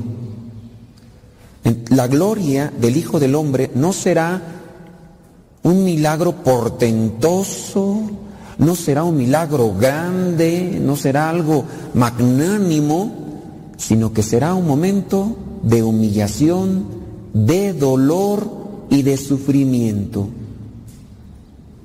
La gloria del Hijo de Dios se va a manifestar, pero no se va a manifestar a como la tenemos nosotros a veces pensada. ¿Dónde se demuestra la grandeza de un hombre o de una persona, una mujer o un hombre? ¿Dónde se muestra? Podríamos decir, este hombre es el hombre más grande de todos los tiempos, porque este hombre construyó solo 20 edificios. Este hombre es el más grande de todos los tiempos porque es el más millonario del mundo. Este hombre es el más grande de todos los tiempos porque este eh, se sabe de memoria todos los libros que hay en una eh, biblioteca. Este hombre o esta mujer es la más grande de todos los tiempos porque esta mujer tiene limpia su casa, tiene, uh, atiende a sus diez hijos, eh, atiende a su esposo, trabaja, se da tiempo para estar en la iglesia. Esta es la mujer más grande de todos los tiempos porque hace un montón de cosas y nunca se cansa. Pues la grandeza del hombre no está ni en su riqueza, ni en su conocimiento, ni en las cosas que puede hacer, ni en las cosas materiales que puede tener. ¿Dónde está la grandeza de una persona? En su interior. En la medida en que esa persona sea menos a los ojos de Dios, es más grande. Bueno, al revés. En la medida en que ese hombre sea menos a los ojos de los hombres, es más grande a los ojos de Dios. Y es la humildad. Mientras más humilde sea una persona, más grande es a los ojos de Dios. Y ahí es donde se demuestra también la grandeza de Dios. El hombre es más humilde no por sus capacidades y su voluntad, sino por lo que Dios hace en esa persona, porque la persona lo deja actuar. Ahora se muestra la gloria del Hijo del Hombre y la gloria de Dios se muestra en él. ¿Qué es lo que pasó después de la última cena? Fueron a hacer oración al huerto de los olivos. Después de hacer oración en el huerto de los olivos, vienen, arrestan a Jesús, le dan de golpes, le ponen una corona de espinas y después le cargan una cruz y ahí va. Y lo abofetean y lo escupen y, y Jesús quedó en silencio. ¿Por qué? Porque está cumpliendo con la voluntad de su Padre. Ahora se va a mostrar la gloria de Dios. Y nosotros a veces nos sentimos más grandes porque humillamos a los demás. Y ya viene aquel que se agarra a golpes. ¿Quién de nosotros no se ha agarrado a golpes? ¿O quién de ustedes no, mujeres, también se han agarrado, no a golpes, de las greñas, a rasguños? Y, y, ya porque le ganaron a la otra persona, ya se creen los más grandes o nos creemos los más grandes. Ahorita que traen ese pleito ahí de, de, un alumno que se peleó con un profesor afuera de una escuela, una universidad, eh, dicen, ¿quién ganó? Ganó el alumno, el alumno es más grande que el profesor. Ninguno de los dos es más grande cuando se quiere humillar a otro. La, grandeza de los hombres, sea quien sea, está en la medida en que somos más humildes. Y la humildad es obedecer a Dios. Ahí está la, la humildad. ¿Qué se necesita para ser humilde? Pues conocer a Dios, conocer su palabra y creo que a veces no la conocemos muy bien, aunque nos aprendamos los pasajes de memoria, pero a veces no conocemos qué es lo que Dios nos quiere decir a nosotros con esta palabra. Versículo 33. Hijitos míos, ya no estaré con ustedes mucho tiempo. Ustedes me buscarán, pero lo mismo que les dije a los judíos, les digo ahora a ustedes, no podrán ir a donde yo voy por ahora. Viene la recomendación, entonces viene la despedida, me voy a ir, ustedes no van a poder ir, pero les doy esta recomendación, un mandamiento nuevo. Ya hay muchas cosas que les ha enseñado Jesús. Acuérdense que ya es en el momento de, la cena, está ahí. ¿Qué sigue después? Ya no habrá enseñanzas eh, de palabra.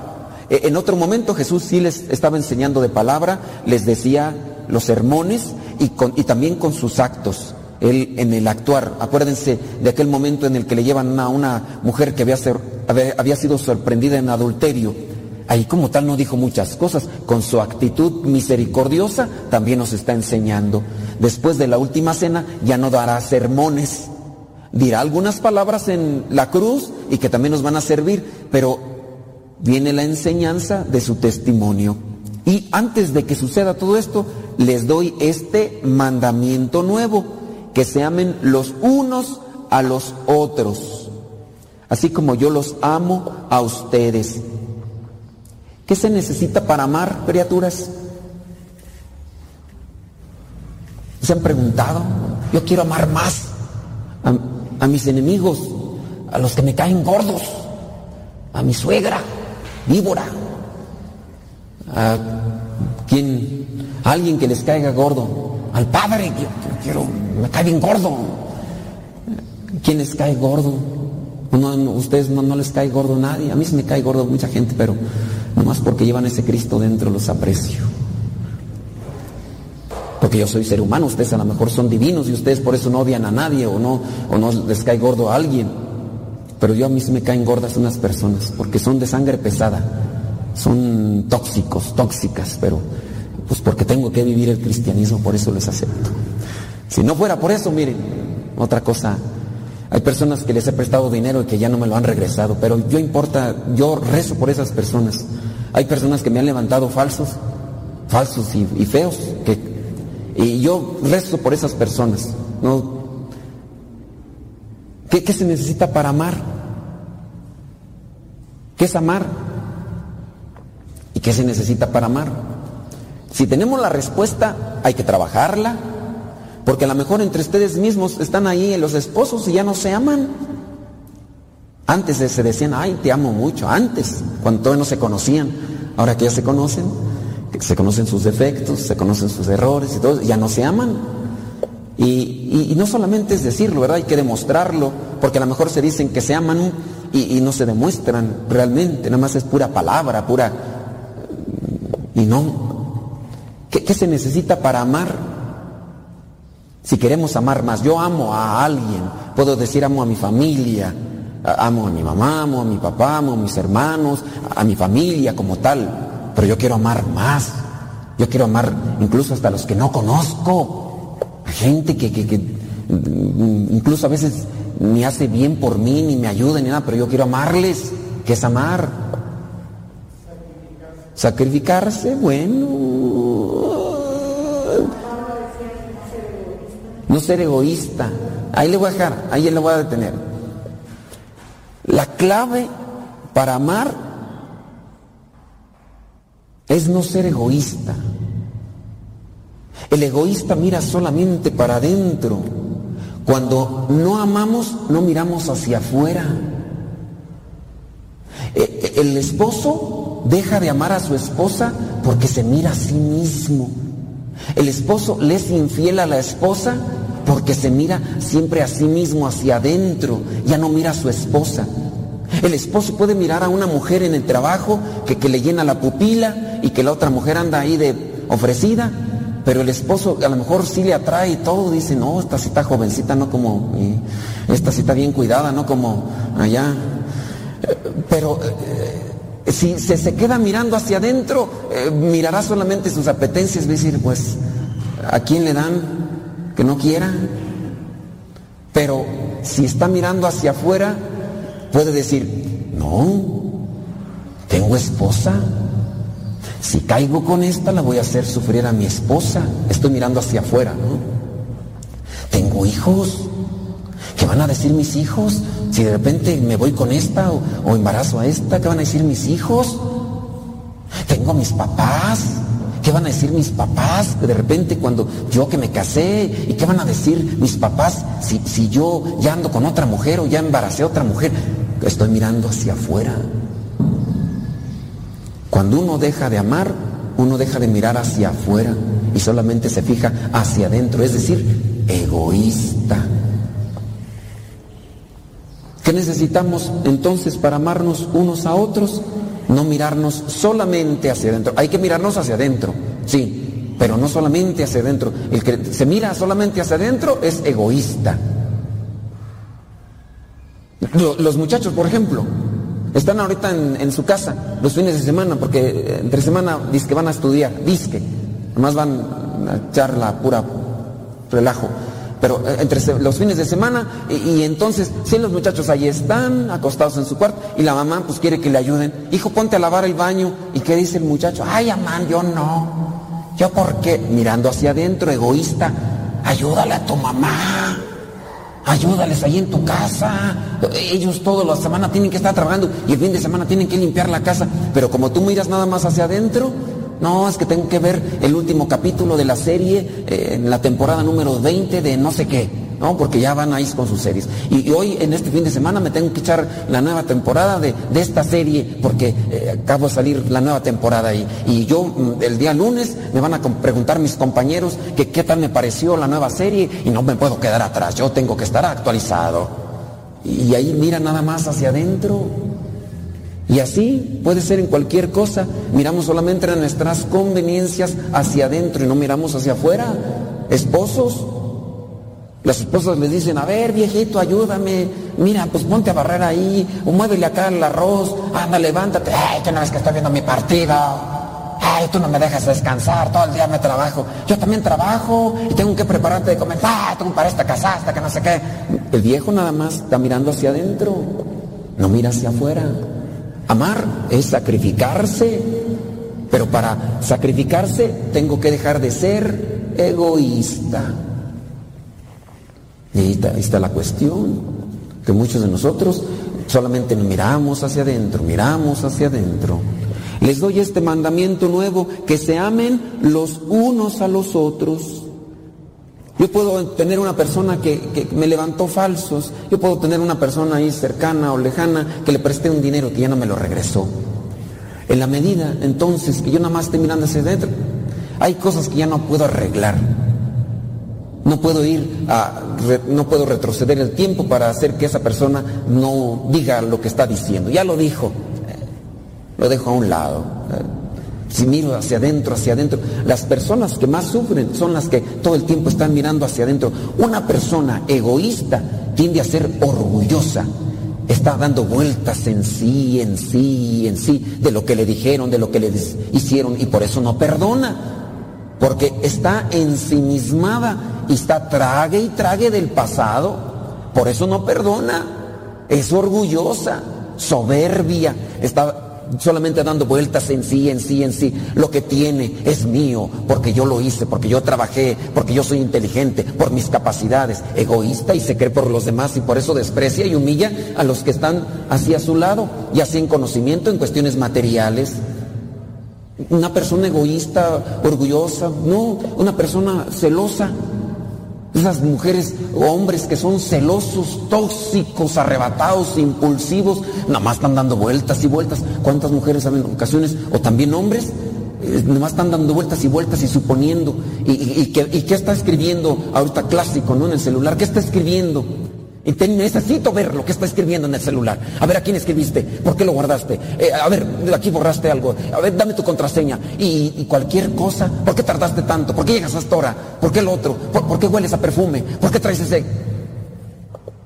Y dándole vueltas y vueltas. Esas mujeres o esos hombres deberían de escribir libros porque tienen una imaginación tremenda, una imaginación arrebatada. Pero no, hasta tontos son. No escriben nada. Nada más se dejan envenenar ahí por sus cosas. Está tan ensimismada esa persona que por eso se intoxica. Y yo a veces que quiero ayudar a la gente y les digo, es que usted es muy egoísta, o es que usted es esto lo otro, aquello, y no. Y uno a veces hasta les da consejos y no. Y hay veces que la gente no quiere. ¿Por qué? Porque nada más mira hacia adentro, hacia adentro, hacia adentro y no ve la fregadera que está haciendo alrededor, está haciendo el destrozo. Un, viejo que, que, anda de infiel, mira cómo sufren tus hijos, mira cómo sufre tu esposa, Mira cómo sufren tus papás. ¿Tú crees que tus papás no sufren al saber que andas ahí de pirinola suelta, chile frito? ¿De borracho? Eso también es ser egoísta. Los que andan en vicios. La borrachera, la droga, la lujuria, mirando cosas ahí en el celular y nada más, y ya buscando por aquí, por allá, egoísta, egoísta, egoísta. Por eso no caen muchas cosas. Dicen, no, pues la causa del divorcio fue infidelidad. ¿Y por qué fue la infidelidad? No, pues es que ya no se arreglaba. No, independientemente de que ya no se arregle, tú no tienes por qué andar fallando. Nada más que te dejaste, nomás te quedaste en el egoísmo y que hiciste saciar una apetencia que alimentaste, que cultivaste, que nutriste y después le quisiste dar rienda suelta si te hubieras pensado en la esposa, hubieras pensado, no hubieras caído en eso. Ah, pero como le estás alimentando, alimentando ese monstruo que llevas dentro, pues tarde o temprano, ese Hulk incontrolable, la ira, la lujuria, los vicios, la gula y otras cosas más. Y ahí entonces se demuestra que uno no ama a los demás, se ama a sí mismo. Y hay que trabajar en eso. Quiero amar más a mis hermanos, a mi familia, no seas tan egoísta. Mateo 16, 24 nos presenta lo que vendría a ser la base para ser verdadero cristiano. Dice Mateo 16, 24, el que quiera ser discípulo mío, el que quiera ser cristiano, niéguese a sí mismo, cargue con su cruz de cada día y sígame. El que quiera ser cristiano, el que quiera ser digno de mí, niéguese a sí mismo. Es decir, deje de ser egoísta. No podemos ser cristianos cuando somos bien egoístas. Y no solamente es egoísta el que a veces no quiere dar algo, no, somos egoístas cuando solamente miramos a nuestras necesidades personales. No miramos a la familia que tenemos allá a un lado, independientemente esté casado o soltero, pero tenemos una familia. Y si no tenemos una familia, tenemos una comunidad a la cual tenemos y le rendimos cuentas. Yo aquí no tengo una familia de sangre, pero tengo una comunidad a la cual me debo y me tengo que entregar. Hasta mi carácter. Estoy bien enojado. Bien enojado. ¿Quién se me cruzó en el camino? Al perro. Quítate, perro infeliz, hijo de tu Pobre perro que tiene, pobre gato. ¿Por qué le pegas al gato? ¿Para qué se me atraviesa el hijo de Susana? Contrólate. Estás tan ensimismado que no te das cuenta, pobre perrito, ni culpa tenía. Y luego hay veces que hay gente que llega así a la casa, llega así a la casa echando chispas porque en el trabajo le hicieron enojar, llega tan ensimismado que no busca quién la hizo, sino quién se la paga. E-, ¿Egoísta? Eso no es amar. Eso no es amar. Amar es controlarse, buscar el bien de los demás. Les doy un mandamiento nuevo, que se amen los unos a los otros, como yo los amo a ustedes. Para amar, entonces dijimos que lo primero que necesitamos es dejar de ser egoísta. Segundo, sacrificarse. Saber qué tengo que hacer por los demás. Si voy a mirar a mi interior, para analizar mis defectos y mis virtudes y ponerlas al servicio de los demás. Pero no me voy a quedar yo tanto tiempo metido en mí mismo. Tengo que también mirar hacia mi alrededor, qué es lo que necesitan. Les doy este mandamiento nuevo, que se amen los unos a los otros, así como yo los amo a ustedes. Así deben de amarse los unos a los otros. Versículo 35. Si se aman los unos a los otros, todo el mundo se dará cuenta de que son discípulos míos. Mira, ahí viene saliendo uno de misa. ¿Por qué te das cuenta? Porque trae yogur. Porque lo compró aquí a la salida, ¿verdad? Por eso. Ah, no te diste cuenta que venía de la misa por su manera de comportarse ni de vestir. Hay veces que la gente viene a misa que parece que viene a un. que de aquí se va a ir al baile. Andan ahí enseñando sus miserias. Hasta en, eso. ¿Por qué te das cuenta que una persona es cristiana? Porque anda colgada aquí de rosarios. No, esa puede ser una persona a veces fanática. No necesariamente una persona de cristiana es la que trae signos religiosos. A veces sirven. Y no quiero decir que sean malos. Eso incluso hasta nos compromete. Yo traigo una camisa que se le llama de cuello clerical con, con, con este aquí pedacito blanco de plástico. Eso me identifica a mí como sacerdote. Y eso también me compromete a comportarme como tal. Tú traes un signo religioso, compórtate como tal. Compórtate como hijo de Dios, no hijo de la tiznada. Porque hay muchos mendigos que andan por ahí, con, hasta con tatuajes de, San Judas, muchos mendigos esos que, que cada rato ahí en, las motos, hasta con tatuajes de San Judas aquí y del Sagrado Corazón, pero infelices, desgraciados, hay quitándonos las poquitas cosas materiales que a veces tenemos y a lo mejor algunos de esos son sus familiares y sus conocidos. Y han de conocer algunos ustedes. Y a lo mejor hasta vienen aquí a la misa. Ay, San Juditas, que me vaya muy bien en los atracos que el día de hoy voy a hacer. Y ya te la sabes. Porque hasta su tonito tienen para... Ya se la saben. Y órale, cáiganse con su celular. ¿Eso es amar? No, eso es ser egoístas. Ojalá y que la gente nos identifique como cristianos por nuestra forma de comportarse, dejando de ser egoístas en cualquier circunstancia. No te dejes llevar por el pensamiento de, no quiero que la gente piense que soy un tarugo o un tonto. Que la gente piensa lo que quiera. Acuérdense, la grandeza, la gloria del Hijo de Dios se va a manifestar en su humildad. No en su altanería, en su prepotencia, en su... No, la gente puede pensar lo que quiera. No te dejes conducir en la vida por lo que piense la gente, lo que quieras que piense la gente. Déjate conducir en la vida por lo que quieres que Dios piense de ti y lo que Dios vea en ti. Eso es lo que nos debe de preocupar y lo que nos debe de dirigir en esta vida. Lo que Dios ve en mí es lo que Dios quiere de mí. No lo que Dios, la gente quiere. ¿Cómo la gente? No, yo no quiero que la gente piense que soy un tonto. Por eso le voy a responder a esta persona. Yo no quiero que la gente piense que soy un tarugo, menso, pasguato. Yo por eso le grito a esta persona, para no dejarme. Lo único que haces es ensuciar la imagen de Dios y lo único que haces es ensuciar también tu imagen de cristiano. Y van a decir, mira, y acaba de salir de misa, y está saliendo echando madres, mentando madres, gritando, y acaba de salir de misa, con esa boquita comulgas, con ese mendigo genio arrebatado, impulsivo, berrinchudo, de los que maltratan y ofenden humillan a las demás, y acabas de salir de misa. A veces algunos ni, ni, la gracia de Dios les aguanta todo el domingo. Ya ahorita a la hora de la tarde van a estar echando ahí pestes y, todos enojados, berrinchudos, y todos maldiciendo ahí. Ni, ni, siquiera un día les aguanta la gracia de Dios. Ahora menos toda la semana. Pues ¿qué es eso? Que la gente entonces nos distinga por nuestra manera de comportar. Que el Espíritu Santo nos ayude para entender su palabra y para vivirla. Pidámosle al Señor que sea nuestra fortaleza para seguir adelante siendo anunciadores de Cristo con nuestro testimonio.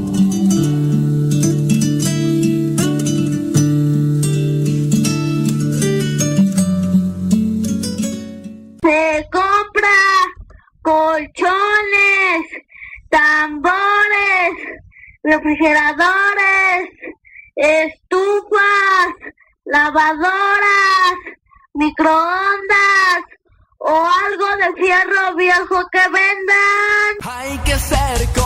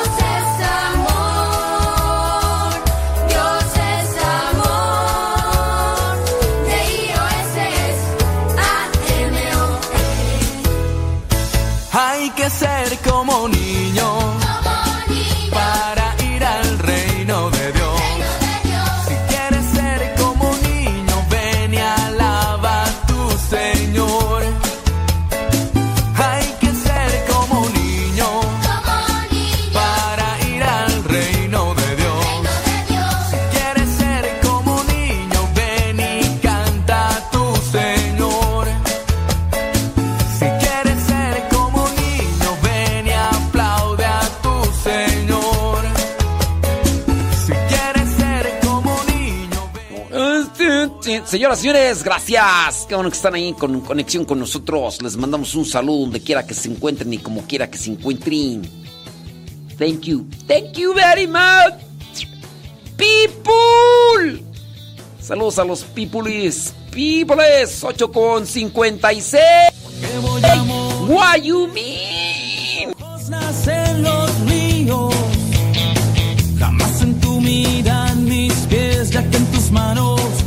hace frío, ¿por qué voy a sufrir? Si te tengo junto a mí. La vida es muy bella y sencilla, uno es quien la complica. Si sabes que el fuego te quema, no sé por qué, te le arrimas, la se nos saciarás. Nunca con agua de mar.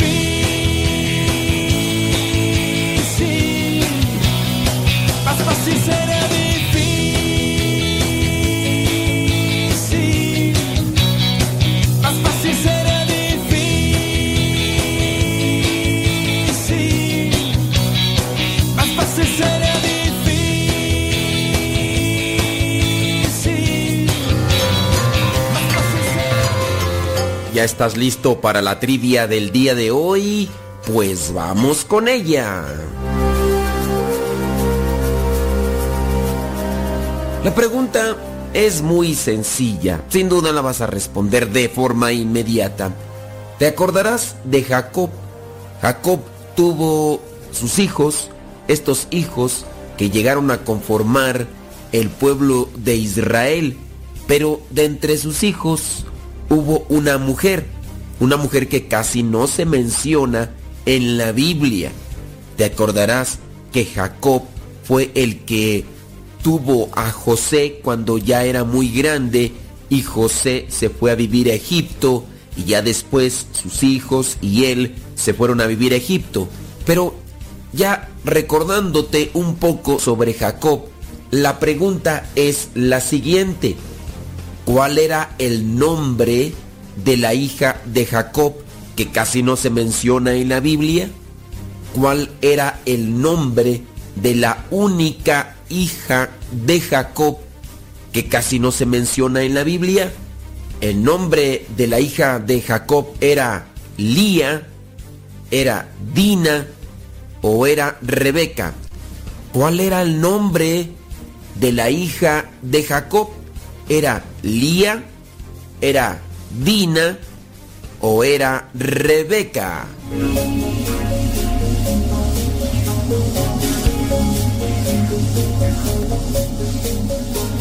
Si tu respuesta fue que se llamaba Lía, déjame decirte que estás en tremendo lío porque no es Lía. Si tu respuesta fue que se llamaba Rebeca, pues déjame decirte que también te equivocaste. No se llamó Lía ni tampoco se llamó Rebeca. El nombre de la hija de Jacob era Dina. Era Dina, así como esa marca de tractocamiones y de camionetas que existen, así era el nombre de la hija de Jacob, Dina. No sé si te acuerdes que Jacob se enamoró de una muchacha de nombre Raquel, pero esta no fue dada a Jacob porque resulta que era la hija más chica y primero tenía que salir la más grande. La más grande se llamaba Lía. Cuando Jacob se comprometió para poder tener como esposa a Raquel, de la que estaba él enamorado, tuvo que trabajar siete años por Lía y después tuvo que trabajar otros siete años por Raquel.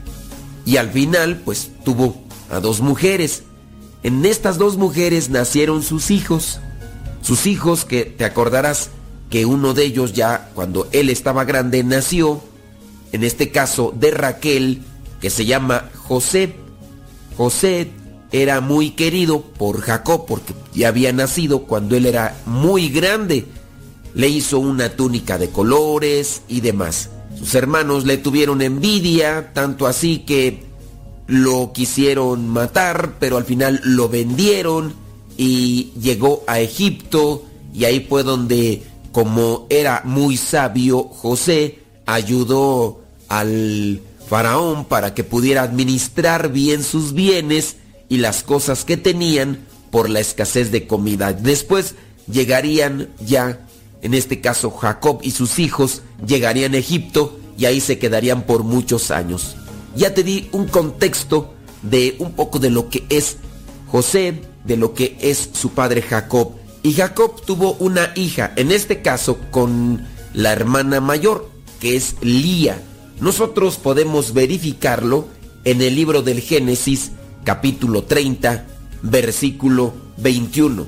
Génesis 30, versículo 21, donde dice, por último, Lía tuvo una hija a la cual llamó Dina, Dina, pero Dios se acordó de Raquel, oyó su oración y le prometió tener hijos. Cuando tuvo el primero, dijo, Dios me ha quitado la vergüenza de no tener hijos. Ojalá me permita tener otro. Por eso lo llamó José. Y se da por ahí un cierto tipo de historia que para nuestros tiempos podría ser algo escandalizante porque en algún momento Raquel no podía tener hijos y le decía pues aquí está la esclava, mi esclava, puedes tener los hijos con ella y van a ser como si fueran míos. También Lía en cierto momento no podía tener hijos, así que también le dio la esclava a José y por eso es que llegó a tener estos hijos Jacob.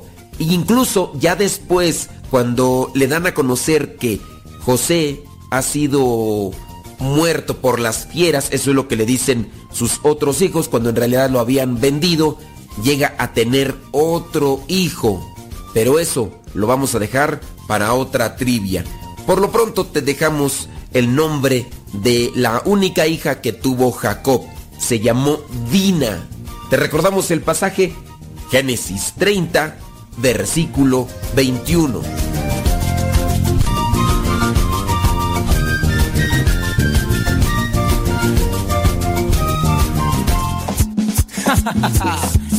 ¿Quieres saber quién es mi papá? Echa pa' acá.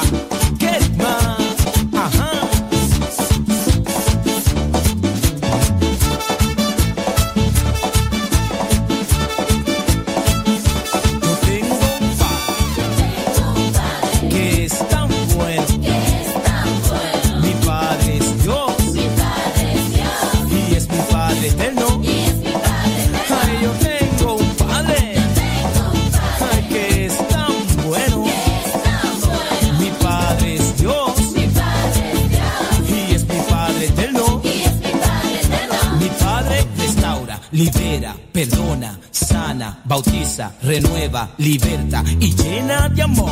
Y llena de amor. Y llena de amor.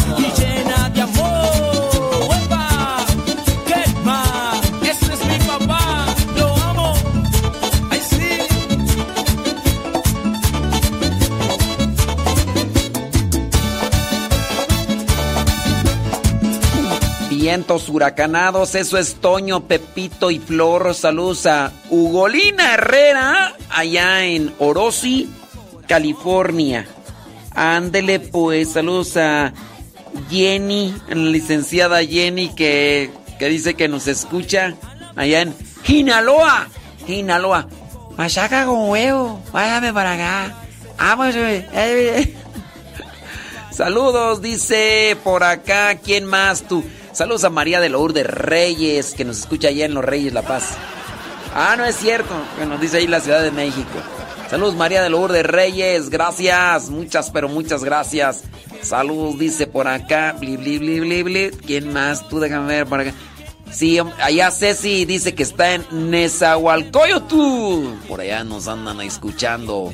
Allá, eh, tengo mis dudas tú. Nezahualcóyotl todavía es todavía es Estado de México, ¿verdad? Creo que sí.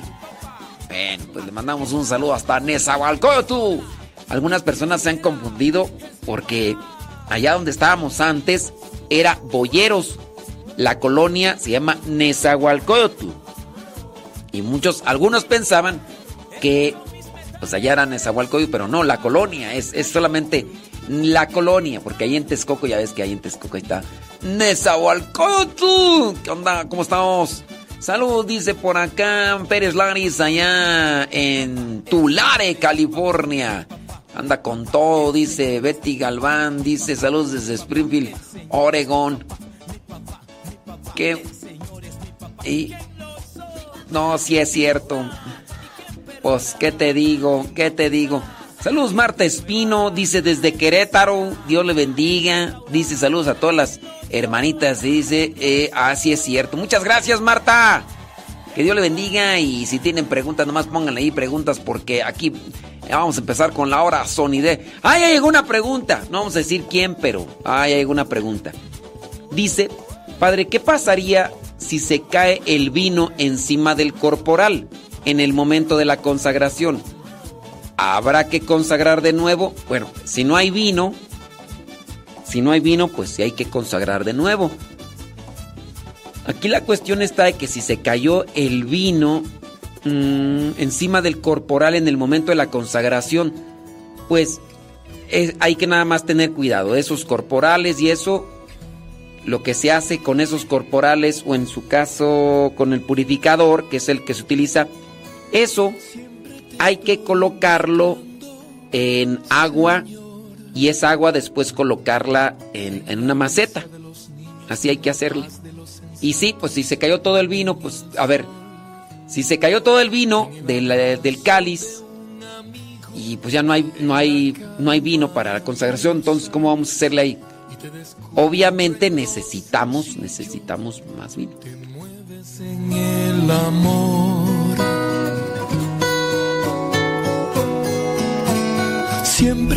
Estoy buscando, Señor. En el pobre limosnero, en el preso angustiado, en toda voz. En el viejo abandonado, en el enfermo solitario y te encuentro en lo ordinario, te mueves en el dolor. Jesús, eres tú mi respuesta. Jesús, a mi lado estás. Jesús, solo tú me llenas. Tu amor es por ciento real.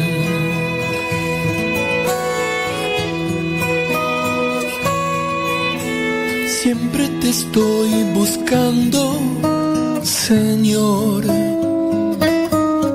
En el bosque, en un camino, en el mar, en el desierto, en un mall, en la bulla, en el silencio, en el gozo, en el llanto, y te descubro en lo sencillo, te mueves en el amor.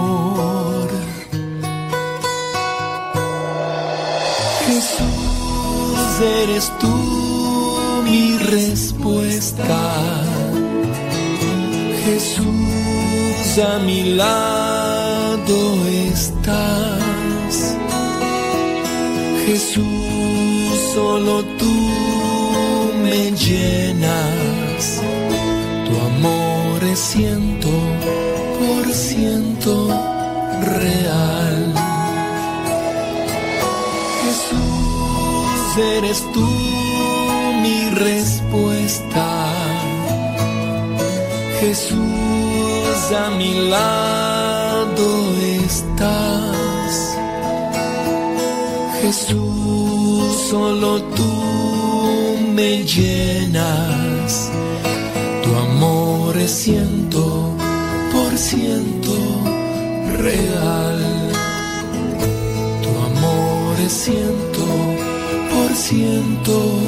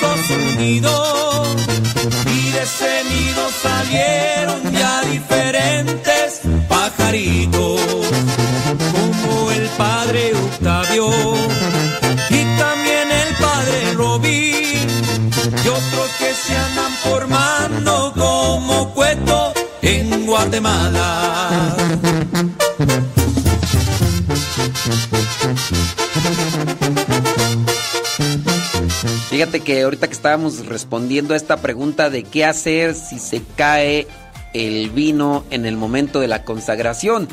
Y por acá nos viene otra pregunta que va con la otra pregunta que va en la misma línea. Dice mm, ¿Qué pasa si se caen unas gotas en la alfombra del vino consagrado en la comunión? Esto le pasó al padre hace unas semanas. Pusieron un purificador en la alfombra, pero realmente la alfombra lo absorbió. Muy bien. ¿Qué hacer? Ahorita vamos a checar acá esta, esta pregunta. Vamos a ver si aparece por acá otra. Otra persona dice, ¿en qué parte de la Biblia habla de la muerte de Moisés? Y es cierto que San Miguel luchó contra el diablo por el cuerpo de Moisés para que éste no pudiera engañar a los judíos. No recuerdo, y porque obviamente en el Antiguo Testamento no aparece San Miguel. No aparece San Miguel. A ver, si por ahí alguno de ustedes busca el pasaje bíblico sobre la muerte de Moisés, si no mal recuerdo, es que aquí mi memoria me falla, pero no aparece, no aparece sobre la, la muerte de Moisés. Moisés, si no me equivoco, solamente aparece mirando desde lejos la tierra prometida. Pero eso de que se estuvo peleando el cuerpo San Miguel, pues obviamente, no, no sé, este... Pero a ver, ahorita vamos a checar porque pues... Es que una vez creo que estuvimos hablando de eso, pero ya se me olvidó porque hace ya algún tiempo. Pero si te dijeron es el, es el arcángel o el ángel Miguel, este, pues no sé, ¿verdad? Ahí tendríamos que checar eso. Dice una pregunta, ¿por qué los hermanos separados dicen que Pablo era católico? Porque seguía a los cristianos, porque era romano. Pues mira, este, si te dijeron eso algunos cristianos no católicos, con eso denotan pues su desconocimiento de la Iglesia católica. Este, cuando Pablo está siguiendo a los cristianos, él ni siquiera es seguidor de Cristo, él es él es un judío como tal, él es un fariseo. Entonces, no sé quién te haya dicho eso, pero quien te lo dijo tiene mucho desconocimiento de lo que es la Sagrada Escritura. No distingue una cosa de otra y pues solamente está inventando ahí las cosas. Entonces no, no le hagas mucho caso, ¿eh? No le hagas mucho caso. A ver, ahorita voy a checar a ver acá los que están poniendo ahí atención. A ver si me pueden dar ahí la cita bíblica para no ponerme a buscarla yo ahorita sobre ese momento último de Moisés. Y pero no, no, no recuerdo eso de que un ángel se esté peleando el cuerpo. Es que el cuerpo qué? El cuerpo es algo ya se, se, corrompe. El cuerpo no. Sí hay que cuidar el cuerpo, pero cuando uno está en vida. Pero ya cuando. Ya cuando morimos, pues ya el cuerpo ya. Sí hay que tenerle respeto. Pero no es como que tengamos que salvaguardar nuestro cuerpo porque es, algo sumamente importante. Por eso en la iglesia se acepta la cremación. Entendiendo también cierto tipo de culturas, por ejemplo en África, donde no se permite la, la cremación porque, pues bueno, sus creencias y demás. Pero el cuerpo no, ya cuando muere el cuerpo, no muere, la persona como tal cuando muere el cuerpo. El alma no muere. El alma va a la presencia de Dios. El cuerpo se corrompe, se empieza a querer guardar el cuerpo, pues no sé. A mí como que a mí se me hace como que esta idea de que el diablo andaba queriendo agarrar el cuerpo de Moisés, como que se me hace una idea este de los libros, no sé, del libro este de, de Enoch, un libro esotérico que tiene mucha fantasía, que te, te entretiene. A mí se me hace que ahí viene eso. No sé, tendríamos que revisarlo. Con relación a lo de cayeron gotas de la sangre de Cristo, es decir, el vino consagrado, en la alfombra. Cayó. Entonces, después pusieron unos purificadores. Miren, el derecho canónico, podemos buscar el número, aunque ahorita podemos buscar el número. En el derecho canónico dice y establece que la presencia de Cristo permanece en, en, los, eh, en las especies del pan y del vino hasta que se disuelve. Cuando se ha disuelto tanto la hostia como el vino, se ha disuelto, entonces ya no hay presencia de la sangre de Cristo.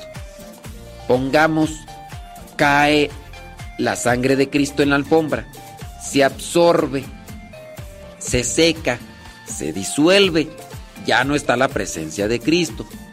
Cae en lo que vendrían a ser una hostia, está en el suelo. Eh, esa hostia, ahí está la presencia de Cristo.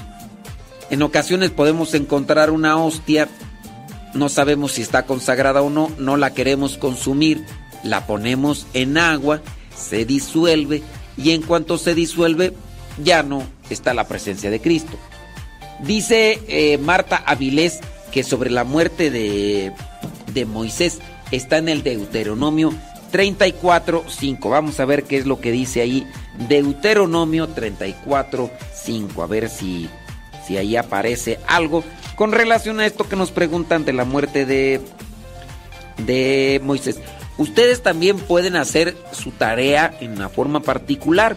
Pueden buscar, ya para eso el internet nos ayuda muchísimo. Pueden buscar ahí en el, en el Google muerte de, de Moisés, el, el patriarca. 34.5 dice, y así Moisés, el siervo de Dios, murió en la tierra de Moab, tal como el Señor lo había dicho, y fue enterrado en un valle de la región de Moab, frente a Bet Peor, en un lugar que hasta la fecha nadie conoce. Murió a los 120 años de edad, habiendo conservado hasta su muerte buena vista y buena salud. Los israelitas lloraron a Moisés durante 30, y, 30 días en el desierto de Moab. Y aquí pues no aparece nada de esto de que se peleaban el cuerpo, el diablo y quién más tú, y, el, y el ángel Miguel. Eso yo creo, yo creo que lo sacaron de, de un libro de estos esotéricos. Dice otra persona. Hace poco acolité vasos sagrados. El padre estaba dando las dos especies, pero algo pasó y al dar la hostia con vino, se le rompió al peligrés. Por rescatar la otra parte de la hostia, se derramó más sangre de Cristo. Y córrele por el corporal, no por el purificador. Me duró la preocupación y sobra eh, tres días. No tenía otra cosa que rezar y pedir perdón, como usted lo ha enseñado. Pues sí, en ocasiones uno ve este tipo de cosas y es, es pedir perdón. Puede ser el corporal o puede ser el purificador. Cualquiera de los dos. Por eso las dos, lo- las dos lienzos deben de ser de este tipo de tela absorbente. Deben de ser de este tipo de tela absorbente para que absorba.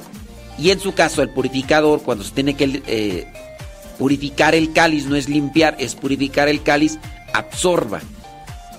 Hay purificadores que son hechos de tela que no absorbe. Entonces ahí hay que hacer algún cambio.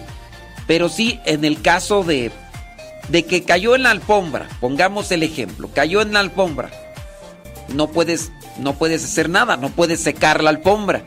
Lo que hay que hacer es no pisar en ese lugar y esperar a que se vaporice o se, se venga a secar y no pisar en ese lugar como forma de respeto. Eso es yo pienso que lo que podríamos tenerlo como a consideración por si también llega en otro momento para que no no se haga un cierto tipo de, de sacrilegio o falta de respeto.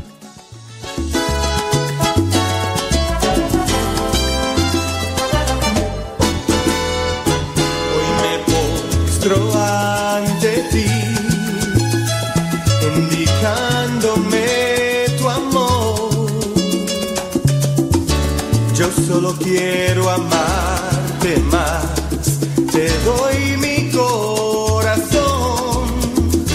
Sé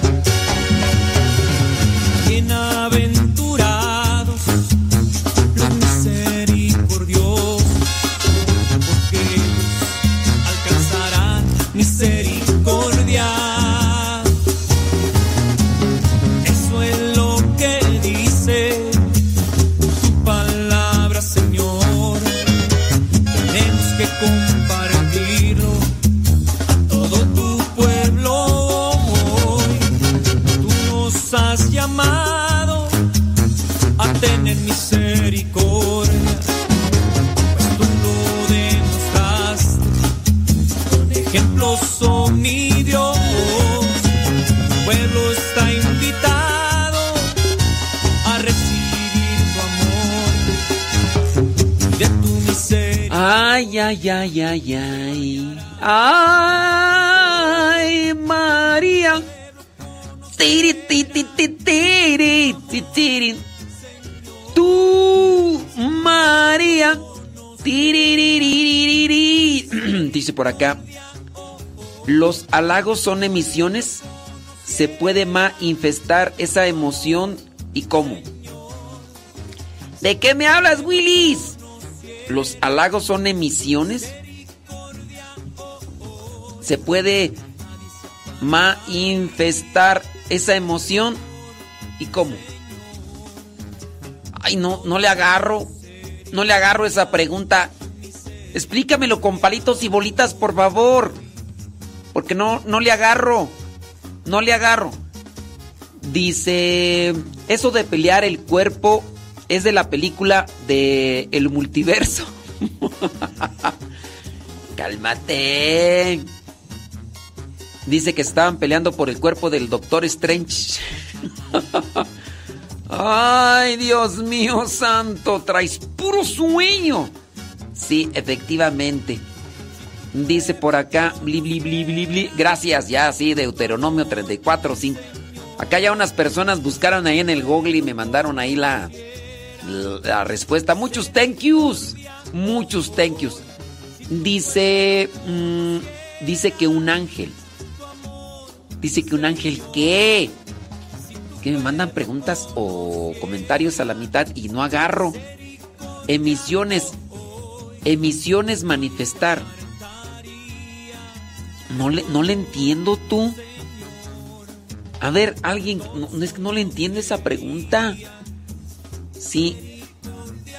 Sí, criatura, ¿cómo, cómo responderte? Pues no le agarro. Ándale. ¡Ándale! Sí. Sí, pues acomoda bien esa pregunta. ¿Por qué? Pues imagínate. Dice acá otra pregunta. Además de los sacerdotes diocesanos, ¿de qué otra forma se organizan, por así decirlo, los sacerdotes? Porque también están los que pertenecen a las diferentes comunidades, dominicos, franciscanos. Y la otra pregunta es si cualquiera de estos sacerdotes puede llegar a ser cardenal. Todos los sacerdotes pueden llegar a ser cardenales o pueden llegar a ser obispos. Todos, todos los sacerdotes pueden llegar a ser obispos. Todos, diocesanos y religiosos. La otra pregunta no te la entiendo, criatura. Dice, ¿de qué otra forma se organizan los sacerdotes? Porque también están los que no pertenecen a comunidades. ¿Organizar en qué sentido, criatura? ¿De, de qué me hablas? Ahí sí no, no, no sé por dónde camina tu, tu pregunta, a ver si me la desglosas un poquito, barajéamela más despacio, barajéamela más despacio y te respondemos porque no, no le agarro. Dice, manifestar las emisiones de los halagos es bueno. Ay, manifestar las emisiones de los halagos es bueno. Ay, no lo entiendo tú. ¿Los halagos son emisiones? Ay, no, no lo entiendo. Eh, o sea, diocesanos y qué más. No, no, eh, me quedo a la mitad con tus preguntas, no. No, no sé por dónde va el asunto. Sí, sí, pues es que, ay, disculpen ustedes, pues es que no le agarro. No le agarro ahí. Judas capítulo 9. ¿De qué me hablas, Willis? ¿Qué traes tú, Sebas Toribio? No, no le entiendo ahí. Ay, a mí se me hace que andan dormidos, andan como drogados. Ustedes, no, sé. Que acá, como... O yo qué.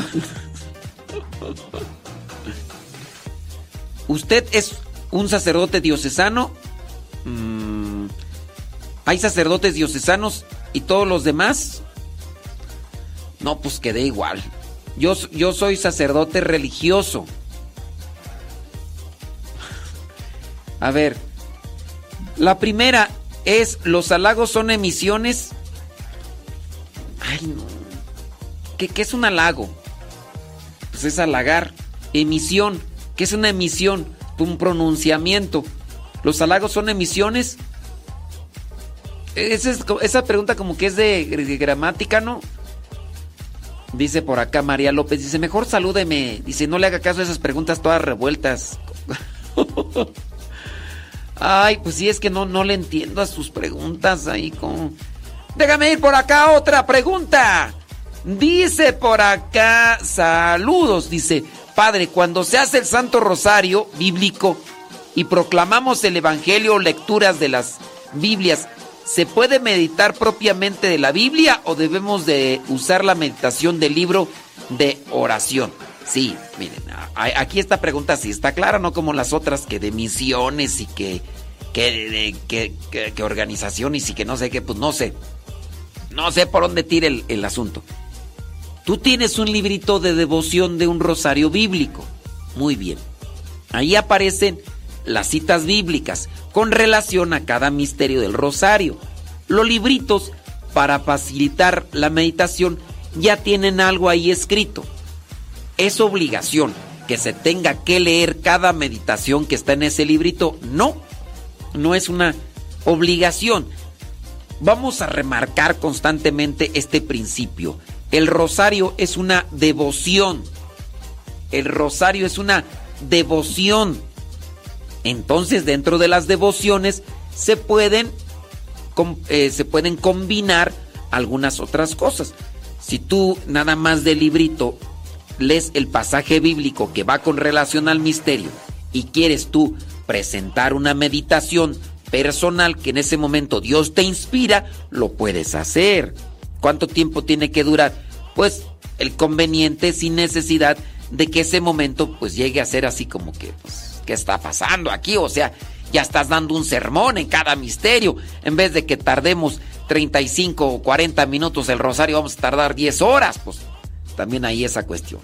Entonces sí se puede agarrar lo que vendría a ser una reflexión de lo demás. La primera, en los halagos son emisiones, emociones. Ay, no sé. No, pero no te entiendo ahí, criatura. Eso parece más bien una pregunta de gramática. Que si los halagos son emisiones, emociones. No, pero esto, esto no tiene que ver con la fe. Eso es más bien una cuestión de gramática. Sí. Sí, no, no, no te entiendo, criatura. Erika, ahí en Los Ángeles, California. Gracias. Dice, por ejemplo, aquí en Querétaro hay un seminario conciliar, de donde salen los sacerdotes diocesanos. ¿Es correcto? Sí. Las diócesis tienen sus seminarios y de ahí salen los sacerdotes.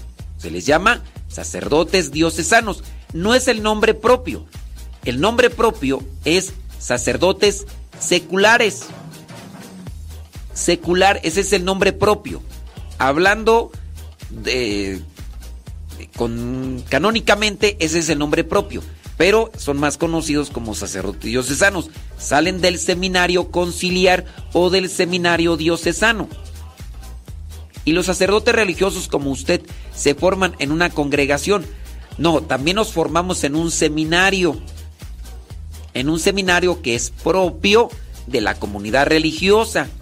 Algunos religiosos, cuando no tienen seminario, van a estudiar al seminario diocesano.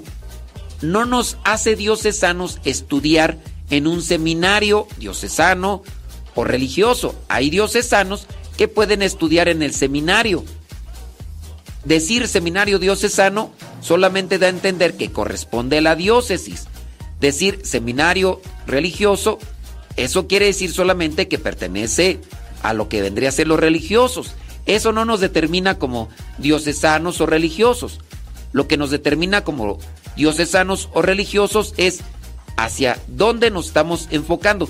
Los religiosos tenemos una regla, tenemos reglas, tenemos eh, eh, señalamientos, tenemos estatutos. En el caso de los diocesanos no se basan o no tienen una, una forma, norma de vida fijada en la regla. Eso es. Y dentro de las comunidades religiosas hay un carisma propio.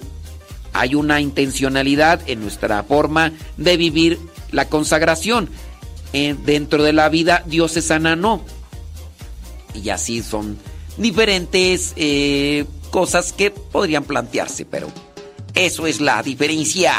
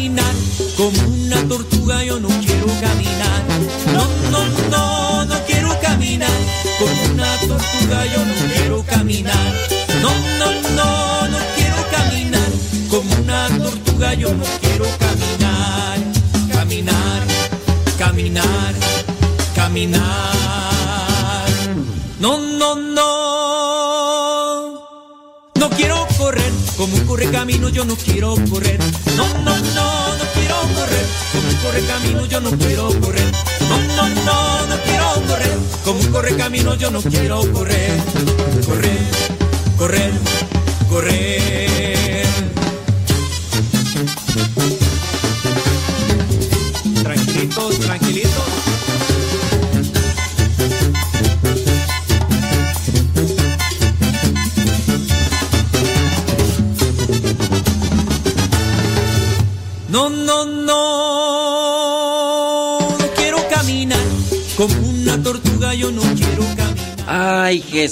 Jesús, ay Marta, Marta, muchas cosas te preocupan, pero una cosa sí es la importante. Oye, con relación a, solamente para aclararle un poquito más a la duda, en la iglesia sí existe el- lo que vendría a ser los sacerdotes diocesanos y religiosos. Cada diócesis, cada diócesis tiene cierto tipo de normas que podrían ser un tanto diferentes a las de otros a las de otras diócesis. Puede ser. También las comunidades religiosas, no todas las comunidades religiosas son iguales. Carmelitas, franciscanos, eh, dominicos, todos tenemos una forma diferente. Una forma diferente, incluso hasta estatutos.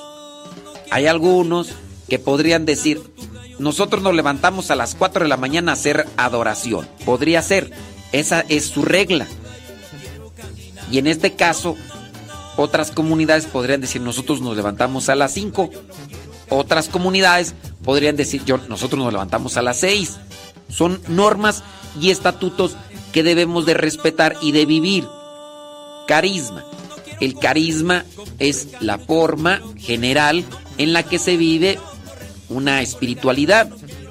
Nosotros, misioneros, servidores de la palabra, podemos decirlo así, nos dedicamos a evangelizar con la Biblia en la mano. De manera que todos los que pertenecemos a misioneros, servidores de la palabra, tendremos que utilizar la Biblia como base de una predicación. Quien no lo haga, entonces estaría saliendo de ese carisma.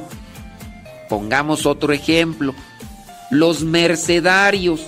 Su carisma es auxiliar a los que se encuentran en las cárceles, a los que se encuentran en una situación así difícil, puede ser prostitución, drogadicción, pero enfocándose en la cárcel, ayudar a los que están presos, para que también ahí, aunque están privados de su libertad, pero ellos puedan gozar de la libertad de Cristo cuando lo reciben en su corazón. Esa podría, ese podría ser el carisma. Puede ser que vaya cambiando, pero eso es a lo que se enfoca. Dominicos. Los dominicos, su carisma es el prepararse bien intelectualmente para ayudar a conocer lo que es la fe, ayudar a las personas a que se preparen. Los dominicos, si ustedes se dan cuenta, son personas que tienen mucho estudio en su formación, mucho estudio y que después incluso llegan a insertarse en universidades para dar clases. Y en este caso, pues, ese vendría a ser. No todos los dominicos. Recordemos que uno de los dominicos santos que no llegó a ser sacerdote es San Martín de Porres. San Martín de Porres es un hermano religioso, no sacerdote. El hermano religioso, no sacerdote, que también con su forma de vida, de servicio, de generosidad, también ayuda para que busquemos la santidad, quienes conocemos su vida. Entonces es una cuestión nomás de cuál es el carisma de esta comunidad. Preguntarles, ustedes conocen, no sé, una comunidad religiosa, preguntarle cuál es el carisma de tu comunidad y ya te van a decir, no, pues, nuestro carisma es este, el otro, aquel. Me mandaste un, un link de, de, de Facebook, Marta Espino. Lamentablemente no lo voy a abrir porque luego traen virus. Traen virus y no voy a abrir ese link que me mandaste de, de Facebook, este Marta Espino. Así que guárdatelo ahí para la otra. Dale, déjame ver por acá. Mm, sí, ahorita, ahorita Eddie Flores, ¿eh? Ahorita un ratito más por acá. Sí. Este, déjame ver por acá quién más nos está haciendo preguntas porque acá me están pidiendo canciones y saludos y todo demás.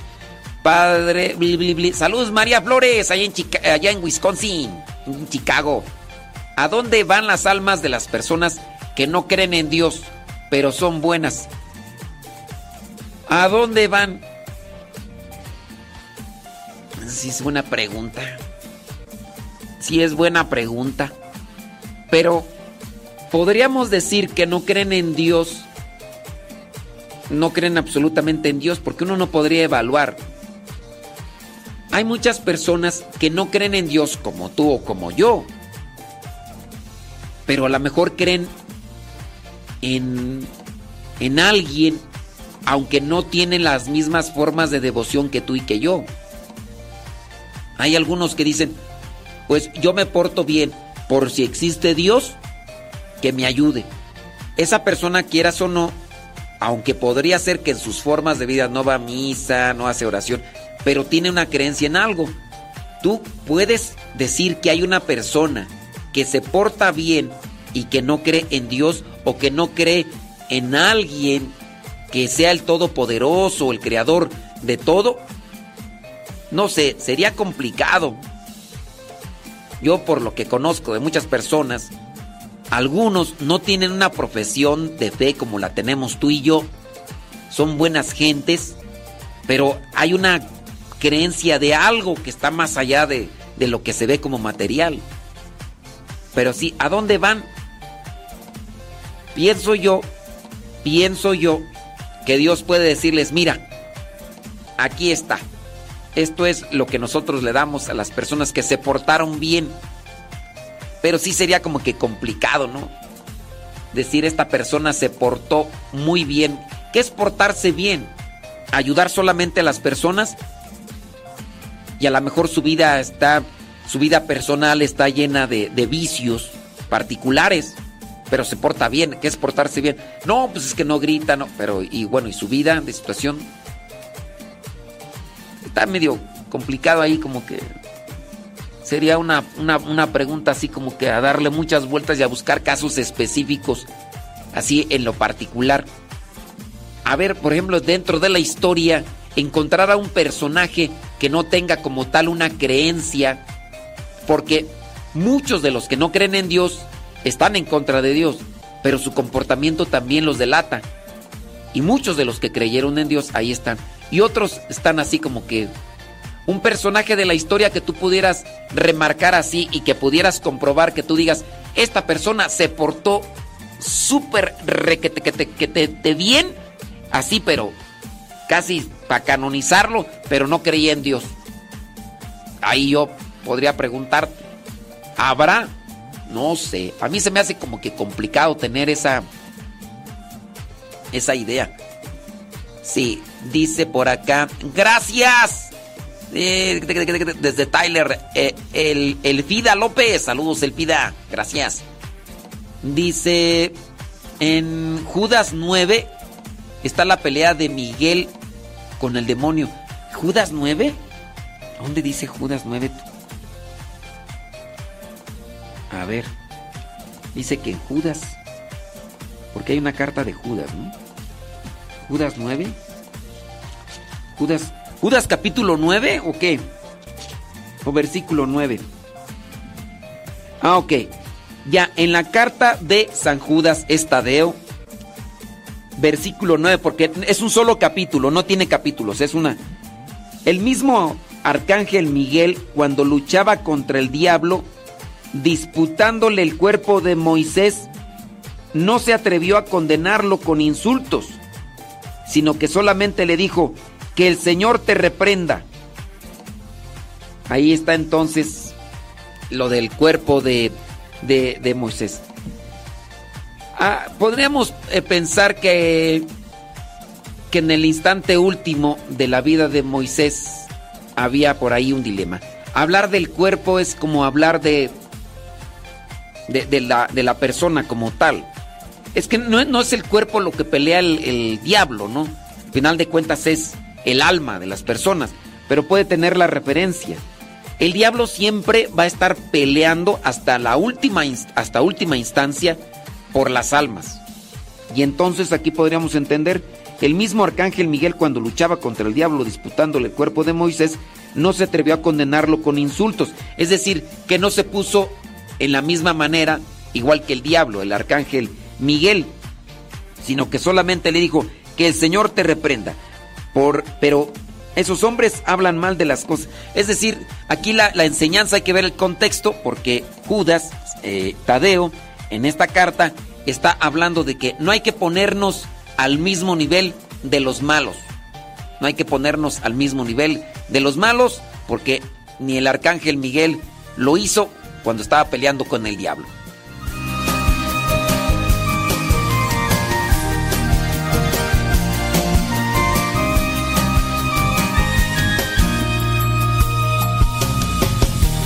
Calzo mis botas ya un poco rotas, pero con ganas de caminar. Entreno mi alma según pasan días, no es llegar solo por llegar. Me cruzo con gente, conozco sus vidas, me cuento la mía y al pasar por ríos y puentes soltamos heridas, el agua se lleva lo que está de más. Muchas gracias a los que a los que nos dijeron ahí sobre esta cuestión de del cuerpo de Moisés y thank you. Sí, es carta de Judas Tadeo versículo 9. Carta de Judas Tadeo versículo 9.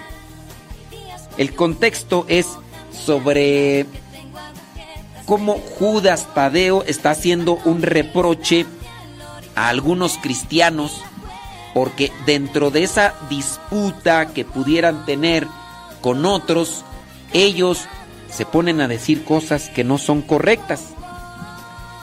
Dice, por ejemplo, en el versículo 3, Queridos hermanos, he sentido grandes deseos de escribirles acerca de la salvación que tanto ustedes como yo tenemos pero ahora me veo en la necesidad de hacerlo para rogarles que luchen por la fe que una vez fue entregada al pueblo santo, porque por medio de engaños se han infiltrado ciertas personas a quienes las escrituras ya habían señalado desde hace mucho tiempo para la condenación. Son hombres malvados que toman la bondad. Bueno. Aquí habla sobre entonces este problema que se da al intra y que puede estar llevando a enojarse. Bueno, aunque ustedes ya lo saben, dice el versículo 5, quiero recordarles que el Señor después que sacó de Egipto al pueblo de Israel, destruyó a los que no creyeron. Y ya después dice en el versículo 7, Lo mismo que esos ángeles, también Sodoma y Gomorra y las ciudades vecinas se entregaron a la prostitución y se dejaron llevar por vicios. Versículo 8. A pesar de ello, también esos hombres, viviendo en sueños, contaminan su cuerpo rechazando la autoridad del Señor e insultan a los poderes superiores. Entonces habla de aquellos que se han distanciado de la comunidad, pero que tienen una actitud agresiva. Tienen una actitud agresiva, tienen una actitud que no es correcta. Bueno, pues a pesar de que esos mismos que ahora atacan a la comunidad de Dios son groseros, no se debe de poner el pueblo cristiano al mismo nivel de la grosería.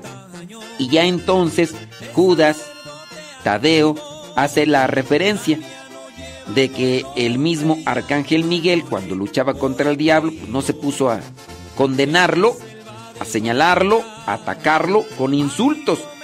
Lo mismo tienen que hacer los cristianos, no deben de ponerse al nivel de los que agreden, de los que insultan. Dice el versículo 10, pero esos hombres hablan mal de las cosas que no conocen, y en cuanto a las que conocen, por instinto, como las conocen los animales sin entendimiento. Aquí hace una referencia a esto del, del, cuerpo y de la pelea, pero el, el maligno, el diablo, no pelea la materia, pelea el alma. Pelea el alma. ¿Qué sucede? Nosotros tenemos un ángel de la guarda. El ángel de la guarda pelea contra los demonios. Pero el, el, ángel de la guarda no está defendiendo el cuerpo, está defendiendo el alma. Ahí también encontramos esa pelea que podría suscitarse, así como en este caso del ángel Miguel o arcángel Miguel cuando peleaba contra el diablo por, Moisés. ¿Por qué Moisés? Porque Moisés era el hombre más humilde del mundo. Porque Moisés fue libertador. Porque Moisés fue el patriarca. Ahí pues estamos hablando de alguien grande. Ahí el diablo no va a mandar a sus demonios. Él va a querer pelear esa alma. Porque es uno de los que estuvo más cerca de Dios. Y es el que pues va a decir yo, yo me encargo de ese. ¿Qué voy a andarle dejando el, el alma a estos diablillos chirigüillos? No, yo voy a ir. Podríamos entenderlo de esa manera y no pensar que es, es una cuestión solamente de, del cuerpo de la materia. Sí. Dice Ani Urios. Ah, la hija de su mamá dice, ¿será que quiere decir que, los halagos son bendiciones? Pues Ani, hija de su mamá, pues quién sabe tú. ¿Cuál es la diferencia entre un retiro y ejercicios espirituales? Pues son sinónimos. Son sinónimos. Más bien está en cómo llevas adelante tus ejercicios espirituales. Retiro que te retiras. Te retiras. Y ejercicios espirituales son las formas, las prácticas que realizas para fortalecerte interiormente. Retiro es la acción como tal, física. O en su caso podría ser, no voy a hacer trabajos, me voy a retirar, aunque no te muevas de tu casa, pero vas a hacer un retiro en tu casa, ¿no? Te retiraste como una acción. Ejercicios, los ejercicios los puedes hacer dentro de tu casa, los puedes hacer en el gimnasio, los puedes hacer en una casa de retiros o los puedes hacer ahí mismo también en tu interior. Entonces, yo pienso que la diferencia está entre el retiro, la acción como tal que uno ejecuta y los ejercicios espirituales, lo que uno realiza para fortalecer el interior. No sé si haya quedado claro. Saludos Antonia Sánchez en Santa María, California. Dice que anda trabajando en la uva. A ver, mándanos una foto, Antonia. Saludos. Ándele pues, bueno, pues ahí están creo que esas preguntas. Déjame ver por acá, déjame ver por acá. Bli, bli, bli, bli, bli, bli, bli. Si es cierto. Déjame ver por acá. Déjame ver por acá. ¿Hay una forma correcta para rezar el Padre Nuestro en misa? Veo que unas personas lo hacen con las manos alzadas y otras juntas. Bueno, mira, dependiendo. La pregunta tendría que ser de esta manera. ¿Cómo debe de rezar el Padre Nuestro un laico? No el sacerdote, no, un laico. La forma de rezar el Padre Nuestro es como rezas el credo, aunque algunos sacerdotes hacen que los fieles levanten la mano como el credo. No, creo en un solo Dios. Claro, no especifica la institución general del misal romano, no especifica que se junten las manos, entonces no es lo propio. Tampoco, pero eso sí, levantar las manos es una acción que corresponde solo al sacerdote, al que preside y al que concelebra, o al obispo, no al diácono. Alzar las manos en el Padre Nuestro, dentro de la misa, dentro de la misa, alzar las manos corresponde solo y únicamente a lo que vendría a ser el sacerdote, el que preside y el que concelebra. Ándele pues. Vientos huracanados. Que su espíritu está contigo.